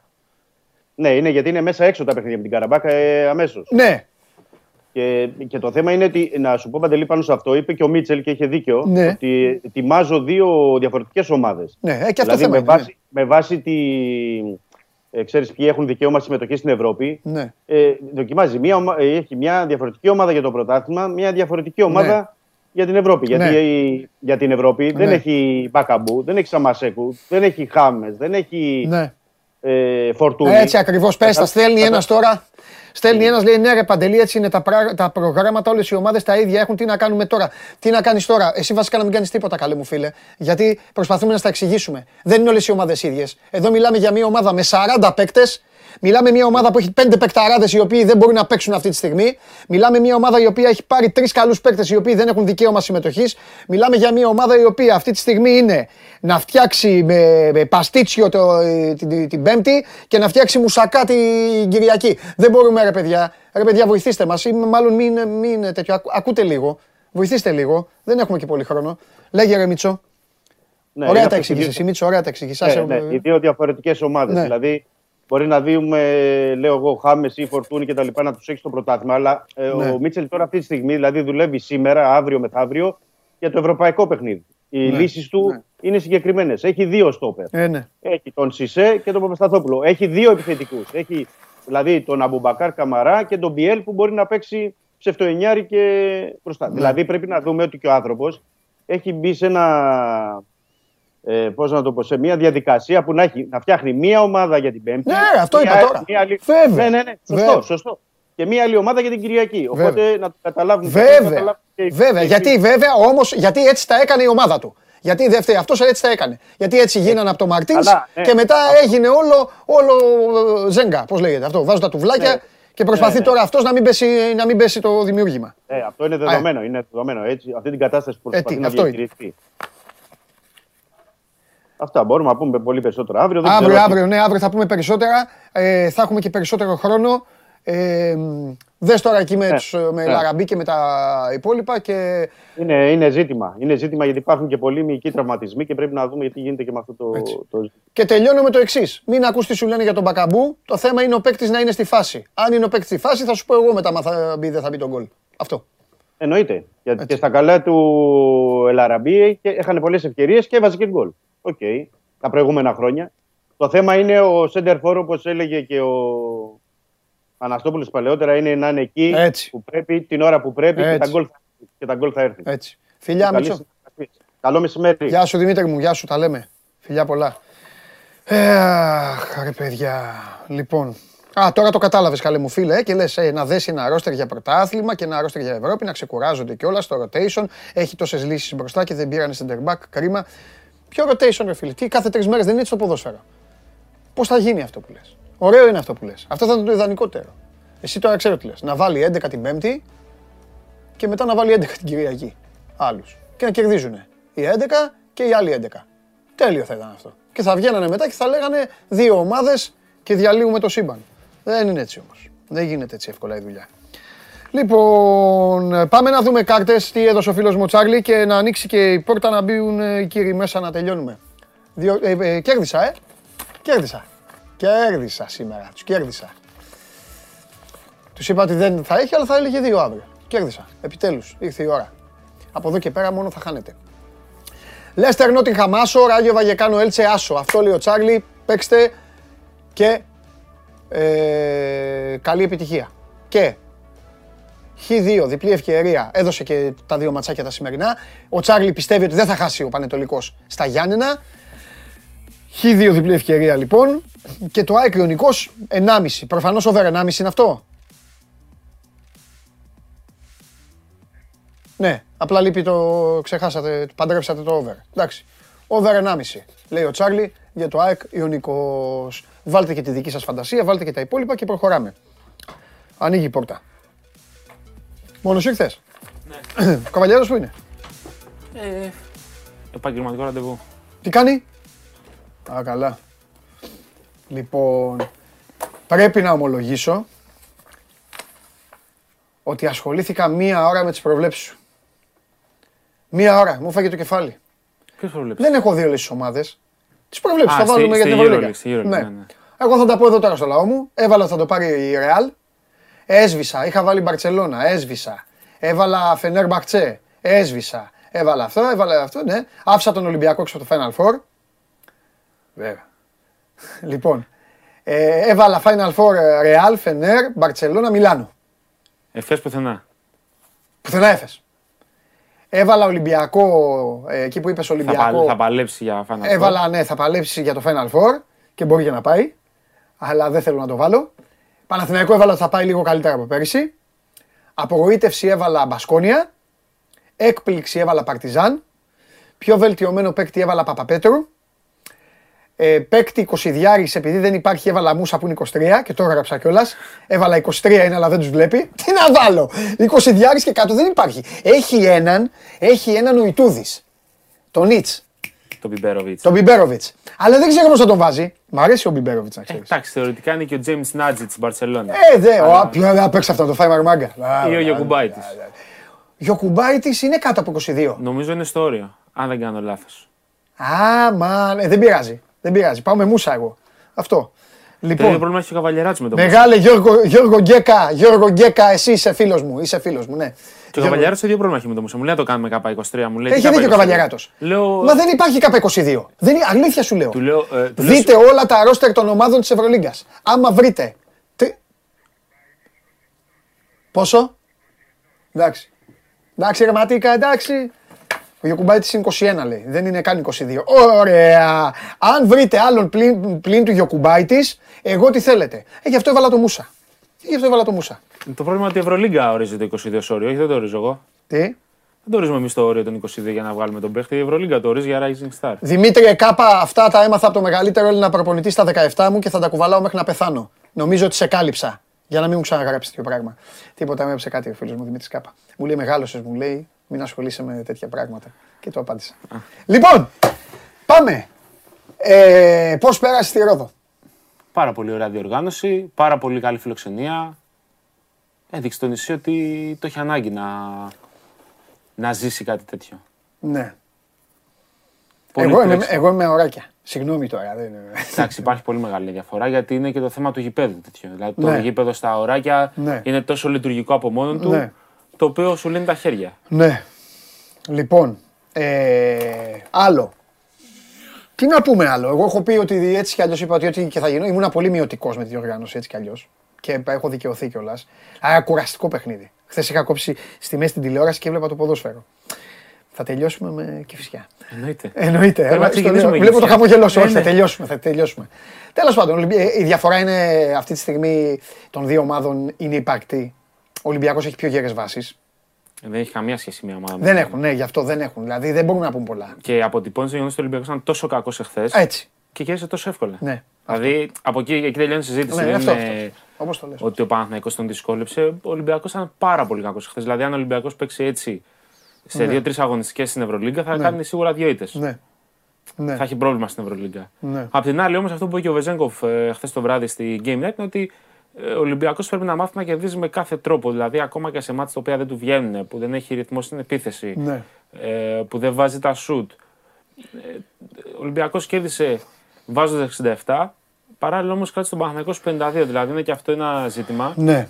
πάρα πολύ σημαντικό ε, για το πώς έχει δομηθεί αυτή η ομάδα Μμμ. του Ολυμπιακού. Ναι. Πολύ περισσότερο για το πόσο ο Παναθηναϊκός είναι πολύ νωρίς ακόμα. Ναι.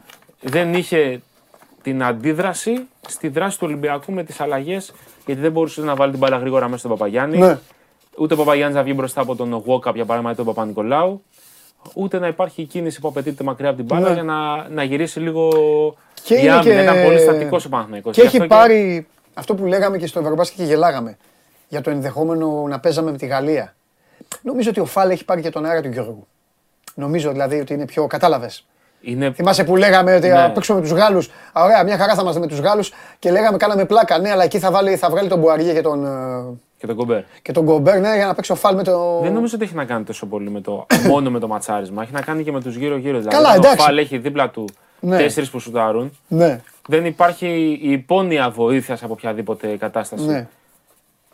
Ήτανε- Ναι. ήτανε- είναι πάρα πολύ απλό για το Φαλ να κάνει ζημιά λόγω μεγέθους όταν Ναι. έχει δίπλα του τρεις τουλάχιστον που σουτάρουν Ναι. καλά την μπάλα. Ο Παπαγιάννης δεν, έχει δίπλα, δεν έχει δίπλα του τέτοιους παίχτες Ναι. για να τον βοηθήσουν. Γιατί τα εισιτήρια κάνουν 80. ήταν και για λόγους ασφαλεία, για να μην υπάρχουν μεμονωμένες πωλήσεις τελευταία στιγμή υπό το φόβο να αγοράσουν ε, εισιτήρια οργανωμένοι και. Δεν υπήρχαν οργανωμένοι, αφού άκουγα συνθήματα εγώ. Δεν Όταν ήταν- ε, είχα τον ήχο στην Τούμπα, αλλά έβαζα και κάπου Είχαν, από είναι- μπινελίκια. ήταν όμως από την κατά τη συνθήκη. ότι Πίσω είχαν από τον αγοράσει- παίκτη του Παναθηναϊκού ήταν. Ναι, ναι, είχαν αγοράσει εισιτήρια και για τους τέσσερις αγώνες. Δηλαδή το εισιτήριο ήταν πακέτο. Δεν μπορεί να πας μόνο για ένα ματς. Ναι, 80 έκανε και για τα, και για τα τέσσερα παιχνίδια. οκ. Ή πήγαινες, δηλαδή αγόρασε και για τους τέσσερις ή δεν αγόρασε καθόλου. Μάλιστα. Εντάξει, εντάξει, δεν είχε τίποτα. Ούτε για ίντριγκα, ακόμη και με αυτά στο τέλος δεν μπαίνουμε. Τι να ασχοληθούμε τώρα. Αργύρισε, ηρέμησε που έβρεξε εκεί που φωνάζεις. Ε, συζητάγανε σήμερα στο, στο αεροδρόμιο, ήταν πολύ ήρεμο. δεν Ε, είχε- εντάξει. δηλαδή, χθες το βράδυ, στα, στα 5 λεπτά μετά το τέλος του αγώνα, είχε τελειώσει το πράγμα. Ε, εντάξει, δεν έχει και τα περιθώρια τώρα το ελληνικό μπάσκετ. ε, μην αρχίσω πάλι να το, να το υποβιβάζω. Δεν έχει και τα περιθώρια. Το ελληνικό μπάσκετ είναι αυτή τη στιγμή σε μια κατάσταση πολύ περίεργη. Οπότε δεν έχει περιθώρια εκεί. Για, Είναι σε πολύ περίεργη για πολλές κατάσταση φαγωμάρες και αυτά. δεν ξέρω πώς θα είναι το ελληνικό μπάσκετ σε 3-4 χρόνια. Ανύπαρκτο. Δηλαδή, όταν θα, οι 90 θα σταματήσουν, μετά, Ανύπαρκτο. μετά, Μετά θα δίνουν, θα, πάνε ε, 8 θα ξένους. πληρώνουν οι Αγγελόπουλοι, ε, θα πληρώνουν οι Αγγελόπουλοι για να παίρνουν ε, ξένους παικταράδες για να πηγαίνει ο Ολυμπιακός καλά στην Ευρωλίγκα και δεν λέω το Παναθηναϊκό γιατί δεν ξέρω, Ναι, κατάλαβες, κατάσταση, ναι, ναι, διαφορετικό το. δεν ξέρω τα διοικητικά γι' αυτό. Δεν- Αλλιώς θα πω, θα μπορούσα να σου πω, άμα ήταν δηλαδή, αλλιώς θα δίναν και, και Παναθηναϊκός. Αυτό θα είναι. Θα, βλέπω Και να θα πηγαίνουν- λένε εδώ οι φίλοι μας, ε, θα λένε αυτά που λένε ε, κα- καμιά φορά που ε, βγαίνει ένα παιδί στην Πάτρα ε, και ο Τρίγκας, ας πούμε, και θα λένε Αυτός ο Τρίγκας καλός είναι, να τον πάρουμε. Και θα τον παίρνει τον Τρίγκα ο Παναθηναϊκός ή ο Ολυμπιακός και πηγαίνει έτσι ο Τρίγκας. Αυτό. Όπως τώρα είναι κοιμάσαι. Έτσι είναι. Και Είναι η εκπομπή, διαλύστε το λοιπόν. Αυτή τη στιγμή υπάρχει πολύ, μεγάλη, Ναι. πολύ μεγάλο πρόβλημα και σώζεται η κατάσταση ακόμα. Ε, σώζεται γιατί υπάρχουν. γιατί είναι ένα, ένα χρονικό διάστημα 3-4 ετών για να βγουν κάποια παιδιά παραπάνω. Ναι. Αλλά η δεξαμενή από την οποία δυνητικά μπορούν να αντιλέσουν παίκτες ο Παναθηναϊκός και ο Ολυμπιακός και λέμε για αυτούς τους δύο, γιατί μιλάμε για το επίπεδο της Ευρωλίγκας. Ναι. Για παιδιά τα οποία είναι για τον. ε, Χωρίς να θέλω να τους υποτιμήσω φυσικά. Τον Μμμ. Προμηθέα, το Περιστέρι, για παράδειγμα τον Κολοσσό. Ναι. Υπάρχουν ακόμα παίχτες ε, που μπορούν να είναι λειτουργικοί, όπως είναι ο Μουράτος, όπως είναι ο Γκίκας, όπως είναι ο Χρυσικόπουλος στον Κολοσσό. Ναι. Ναι, αλλά δεν είναι αυτά τα παιδιά, συγγνώμη κιόλας. Τα ξέρω τα παιδιά. Δεν είναι παίκτη τη Ευρωλίγκας. Αυτό λέω. Ότι το πρόβλημα είναι για, τους- για το επίπεδο της Ευρωλίγκας. Γι' αυτό είπα εγώ ότι, θα, ότι οι Αγγελόπουλοι θα πάρουν ξένους. Για την Ευρωλίγκα μιλά. Δεν μιλάμε για το ελληνικό. Το ελληνικό πρωτάθλημα θα παίζουν. Που Τα λέγαμε με τον Σπύρο εδώ. Θα πάρουν έξι, θα έχουν έξι και άλλους έξι. Ό,τι, ό,τι λέει ο κανονισμός τέλος Ναι. πάντων. Απλά μην οδηγηθεί η κατάσταση σε ένα σημείο που θα είναι και η μεν και η δε. Έξι ξένοι βασικοί στο rotation και δύο Έλληνες βοηθητικοί για, για τις άμυνες. Να, αυτό είναι άλλο θέμα. Αυτό είναι άλλο. Γιατί προς τα εκεί πάει το, το πράγμα δυστυχώς. Ναι. Μάλιστα. Άλλο κανένα άλλο κουτσομπολιό, τίποτα. Από το, από, να ξεκινήσουμε Ευρωλίγκα σιγά σιγά. Ε. Ε, όχι σιγά σιγά. Έχουμε Ευρωλίγκα ούτως ή άλλως από την Πέμπτη. Ναι. Και το Παναθηναϊκός Ρεάλ και το Παρασκευή το Μπαρσελόνα Ολυμπιακός. Α, έρχονται τα φιλαράκια μου εδώ, ε! Έρχεται η γεροσημωρία. Ο Ρούντι δεν θα έρθει βέβαια. Οι γεράκλες έρχονται. Όχι, αφού Δεν χτυπήσαμε τον στο έχει, ναι. τέτοιο. Έρχονται οι άλλοι γέροι. Αλλά Ω, ω, Παναθηναϊκοί να πάτε στο γήπεδο, ε. Άμα θέλετε να δείτε μια ομάδα πολεμική, να πάτε εκεί. Δεν έχετε και ο Ρούντι που τα βάζει από τα 8-9 μέτρα στο Άκα. Α, πρέπει να το πω αυτό. πριν απ' όλα όμως Τα βάζει ο Ρουντάρος. έχουμε ακόμα πιο σημαντική είδηση. Τι; Σε ποια διάβασα. Ε. Όχι, αλλά μπορεί και να μην. Ο Βασίλης Πανούλης Ντεμπούτο στον Ναι, πρώτο ναι, το Περιστερίου είπα. σήμερα το Δύο βράδυ. φορές το έχω πει. Βέβαια, με Νέα Εξέλια. Καλά, εντάξει, μην το λένε. Κοστούμάτος, Ε, ε, Μάτσε, αυτά. πρέπει να κερδίσει. Κοίταξε να δεις. Εγώ τα έχω ξεκαθαρίσει. Τώρα ο Βασίλης ξεκινάει από το μηδέν. Καταλαβαίνω όλη αυτή τη. Ναι. Όλο αυτό, α, και ο υπέρ του Σπανούλη. Εδώ με το καβαλιέρα άμα είχαμε να στείλουμε καλά, δεν έχουμε γιατί σήμερα έχει ο Παπαρένα και αυτά. Εντάξει, ήρεμα. Ήρεμα. Ξεκινάει ο Βασίλης, προπονητής, θα τον δούμε τώρα. Όπως πλέον θα κρίνεται διαφορετικά. Ε, αυτό σου λέω. Τώρα Η ξεκινάει από το μηδέν. αντιμετώπιση δεν θα είναι η Ε, ναι. αντιμετώπιση του Σπανούλη του παίχτη, θα είναι η Έτσι είναι το αντιμετώπιση σωστό, του Σπανούλη του προπονητή. Έτσι είναι. Με Έτσι. τα καλά του και τα κακά του. Έτσι είναι, όπως το λες. Έτσι είναι. Καλή επιτυχία να πούμε. Και σε όλος το περιστέρι και οι άλλες ομάδες πότε ε, μπαίνουν. Η ΑΕΚ παίζει την Τρίτη και ο Πάουκ την Τετάρτη. Ναι. Ναι. Ένα μάτι την ημέρα. Και το Euro Cup Οπότε- ξεκινάει την άλλη εβδομάδα με τον Προμηθέα. Ε, αυτό πήγα να πω. Οπότε έχουμε τέσσερις και δύο έξι. Έξι ομάδες. Έξι ομάδε στην Ευρώπη από τη στιγμή που ο Άρης δεν ε, πέρασε τη διαδικασία των προκριματικών για να μπει στους ομίλους του FIBA Europe Cup. Ναι. Έξι Πέρυσι είχαμε ομάδες. 9 να θυμίσω στην Ευρώπη. Έξι ομάδες ξεκινάμε με την ελπίδα έστω μία, μήπως πάει. Αυτό έτσι γίνεται πάντα. Τι με κοιτάς; Εννοείς να πάει μακριά; Αυτό λέω. Εντάξει, οι δύο παίζουν μέχρι Μάρτιο ούτω ή άλλως. Ε, ναι, αλλά τι να. Οι υπόλοιπε θέμα- είναι το θέμα να παίξουν μέχρι Μάρτιο. Αν Μμμ. αντέχουν να παίξουν μέχρι Μάρτιο. Μάλιστα. Αν μπορούν βάσει αποτελεσμάτων και επίπεδου. Άλλο; Αυτά. Από μπάσκετ τελειώσαμε. Τι άλλο να πούμε, τα πάμε όλα. Πάμε Τίποτα. στα- να πάμε Πήγες, στα- έκανες θέματα στη Ρόδο. Δημιούργησες. Να πά- Ήταν ζητήματα. να Αλλά πάμε τώρα στα- εσύ θες να είσαι, στα σημαντικά πάμε θες να τώρα. είσαι νοτικός και όλα καλά, φοβερή διοργάνωση και αυτά. Τα κρατάω. Αν ήταν ο καβαλιαράτο εδώ, θα σας έκανα επίθεση. Αλλά τώρα μόνο σου, τι να σου κάνω επίθεση; Ε, τι έχω πρόβλημα, να απαντήσω τι θες. Ε, τι να απαντήσω ό,τι θες. Πήγες εκεί τρεις μέρες, αποχωρήσεις, αποκληρώσεις γιατί τον είχαν. Τα μπινελίκια τα χθεσινά. Τα, ο χαμός, ο κολοσσός κατώτερος στο αναμενόμενο. Τι να μιλήσουμε για μπάσκετ. Ο κολοσσό Κολοσσός έχει, κατώτερο. κάνει, έχει προλάβει να κάνει καλή προετοιμασία. Ε, ναι, πέρυσι, ήταν και, σου- πέρυσι τέτοιο καιρό ήταν σούπερ ο κολοσσό. Κολοσσός ήταν στην εξάδα φέτος. Μακάρι να είναι, μακάρι. Τα- Τρίτος, τα- δεν, βλέ- τρίτος δεν βλέπω ότι είναι- είναι εύκολο Ναι. να είναι. Ναι. Αλλά θα είναι στην εξάδα. Δηλαδή, τώρα Ναι. του έλειπαν. Του έλειπε ένας ξένος, ο Μαρκής Στίκ που ήρθε τελευταία στιγμή. Ναι. Εχθές δεν έπαιξε ο Γιαννόπουλος Ναι. ε, να προφυλαχθεί. Έχει παιδιά έμπειρα όπως είναι ο Χρυσικόπουλος ο Κατσίβελης. Ναι. Έχει τον Ιορδάνο, ο οποίος έκανε πάρα πολύ καλές χρονιές με το ψυχικό. Πέρσι ανέβηκε στην. Ε, Ναι. πήρε την- το ειστήριο τέλος πάντων, δεν ανέβηκε το ψυχικό. Ναι. Αξίζει να άξιζε αυτή την ευκαιρία. Ε, Είναι ενδιαφέρον το project. Έχει καλό προπονητή που ξέρει να χτίζει καλές ομάδες και σκληρές ομάδες Mm. ε, στο ελληνικό πρωτάθλημα. Οπότε δεν νομίζω ότι θα έχει πρόβλημα να, είναι, να μην είναι στην Εξάδα. Μάλιστα. Ωραία. Λοιπόν. Τι έγινε στη Ριζούπολη; Τι αέρινο πέρασμα ήταν αυτό. Μπαλάρα. Ήσουν στη Ρόδο εντωμεταξύ. Το έχω δει το μάτς. Και έβαζε προκλητικά story. Ήθελα να πω ντροπή σου. Γιατί; Για να δείξεις και καλά ότι είσαι εκεί.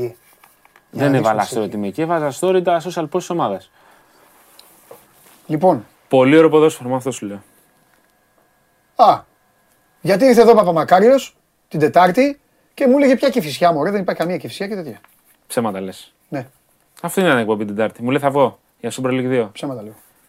Προσπαθώ να, να, να, να, προσπαθώ να σας κάνω να μαλλιοτραβηχτείτε, να φέρω μια αναμπουμπούλα.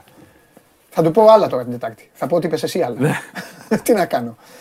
Θα ανέβει η ομάδα; Κάτσε να δούμε, είναι δύσκολο τώρα. Είναι, ανεβαίνει ένας από τον κάθε όμιλο. Ναι. Είναι, είναι, μακρύ, είναι μεγάλο το πρωτάθλημα. Δεν ήταν σωστή η απάντηση. Θα- σου. θα παίξουμε- Η απάντηση είναι πού να ανέβει, αυτό δεν θα γίνει πρωτάθλημα.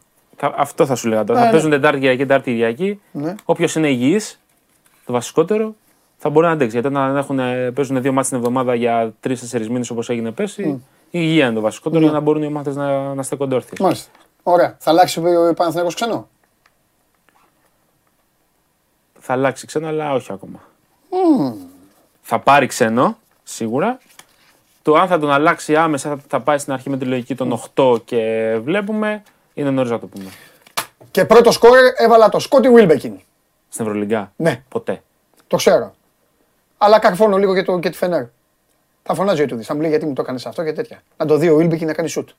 Αυτό δεν θέλει ο Τίδης. Θα τρελαθεί. Ακριβώς. Θα τρελαθεί ο αυτό, Wilbekin. αυτό, θε- αυτό θέλουμε όλοι οι υπόλοιποι. Χαίρετε. Αύριο. Ναι.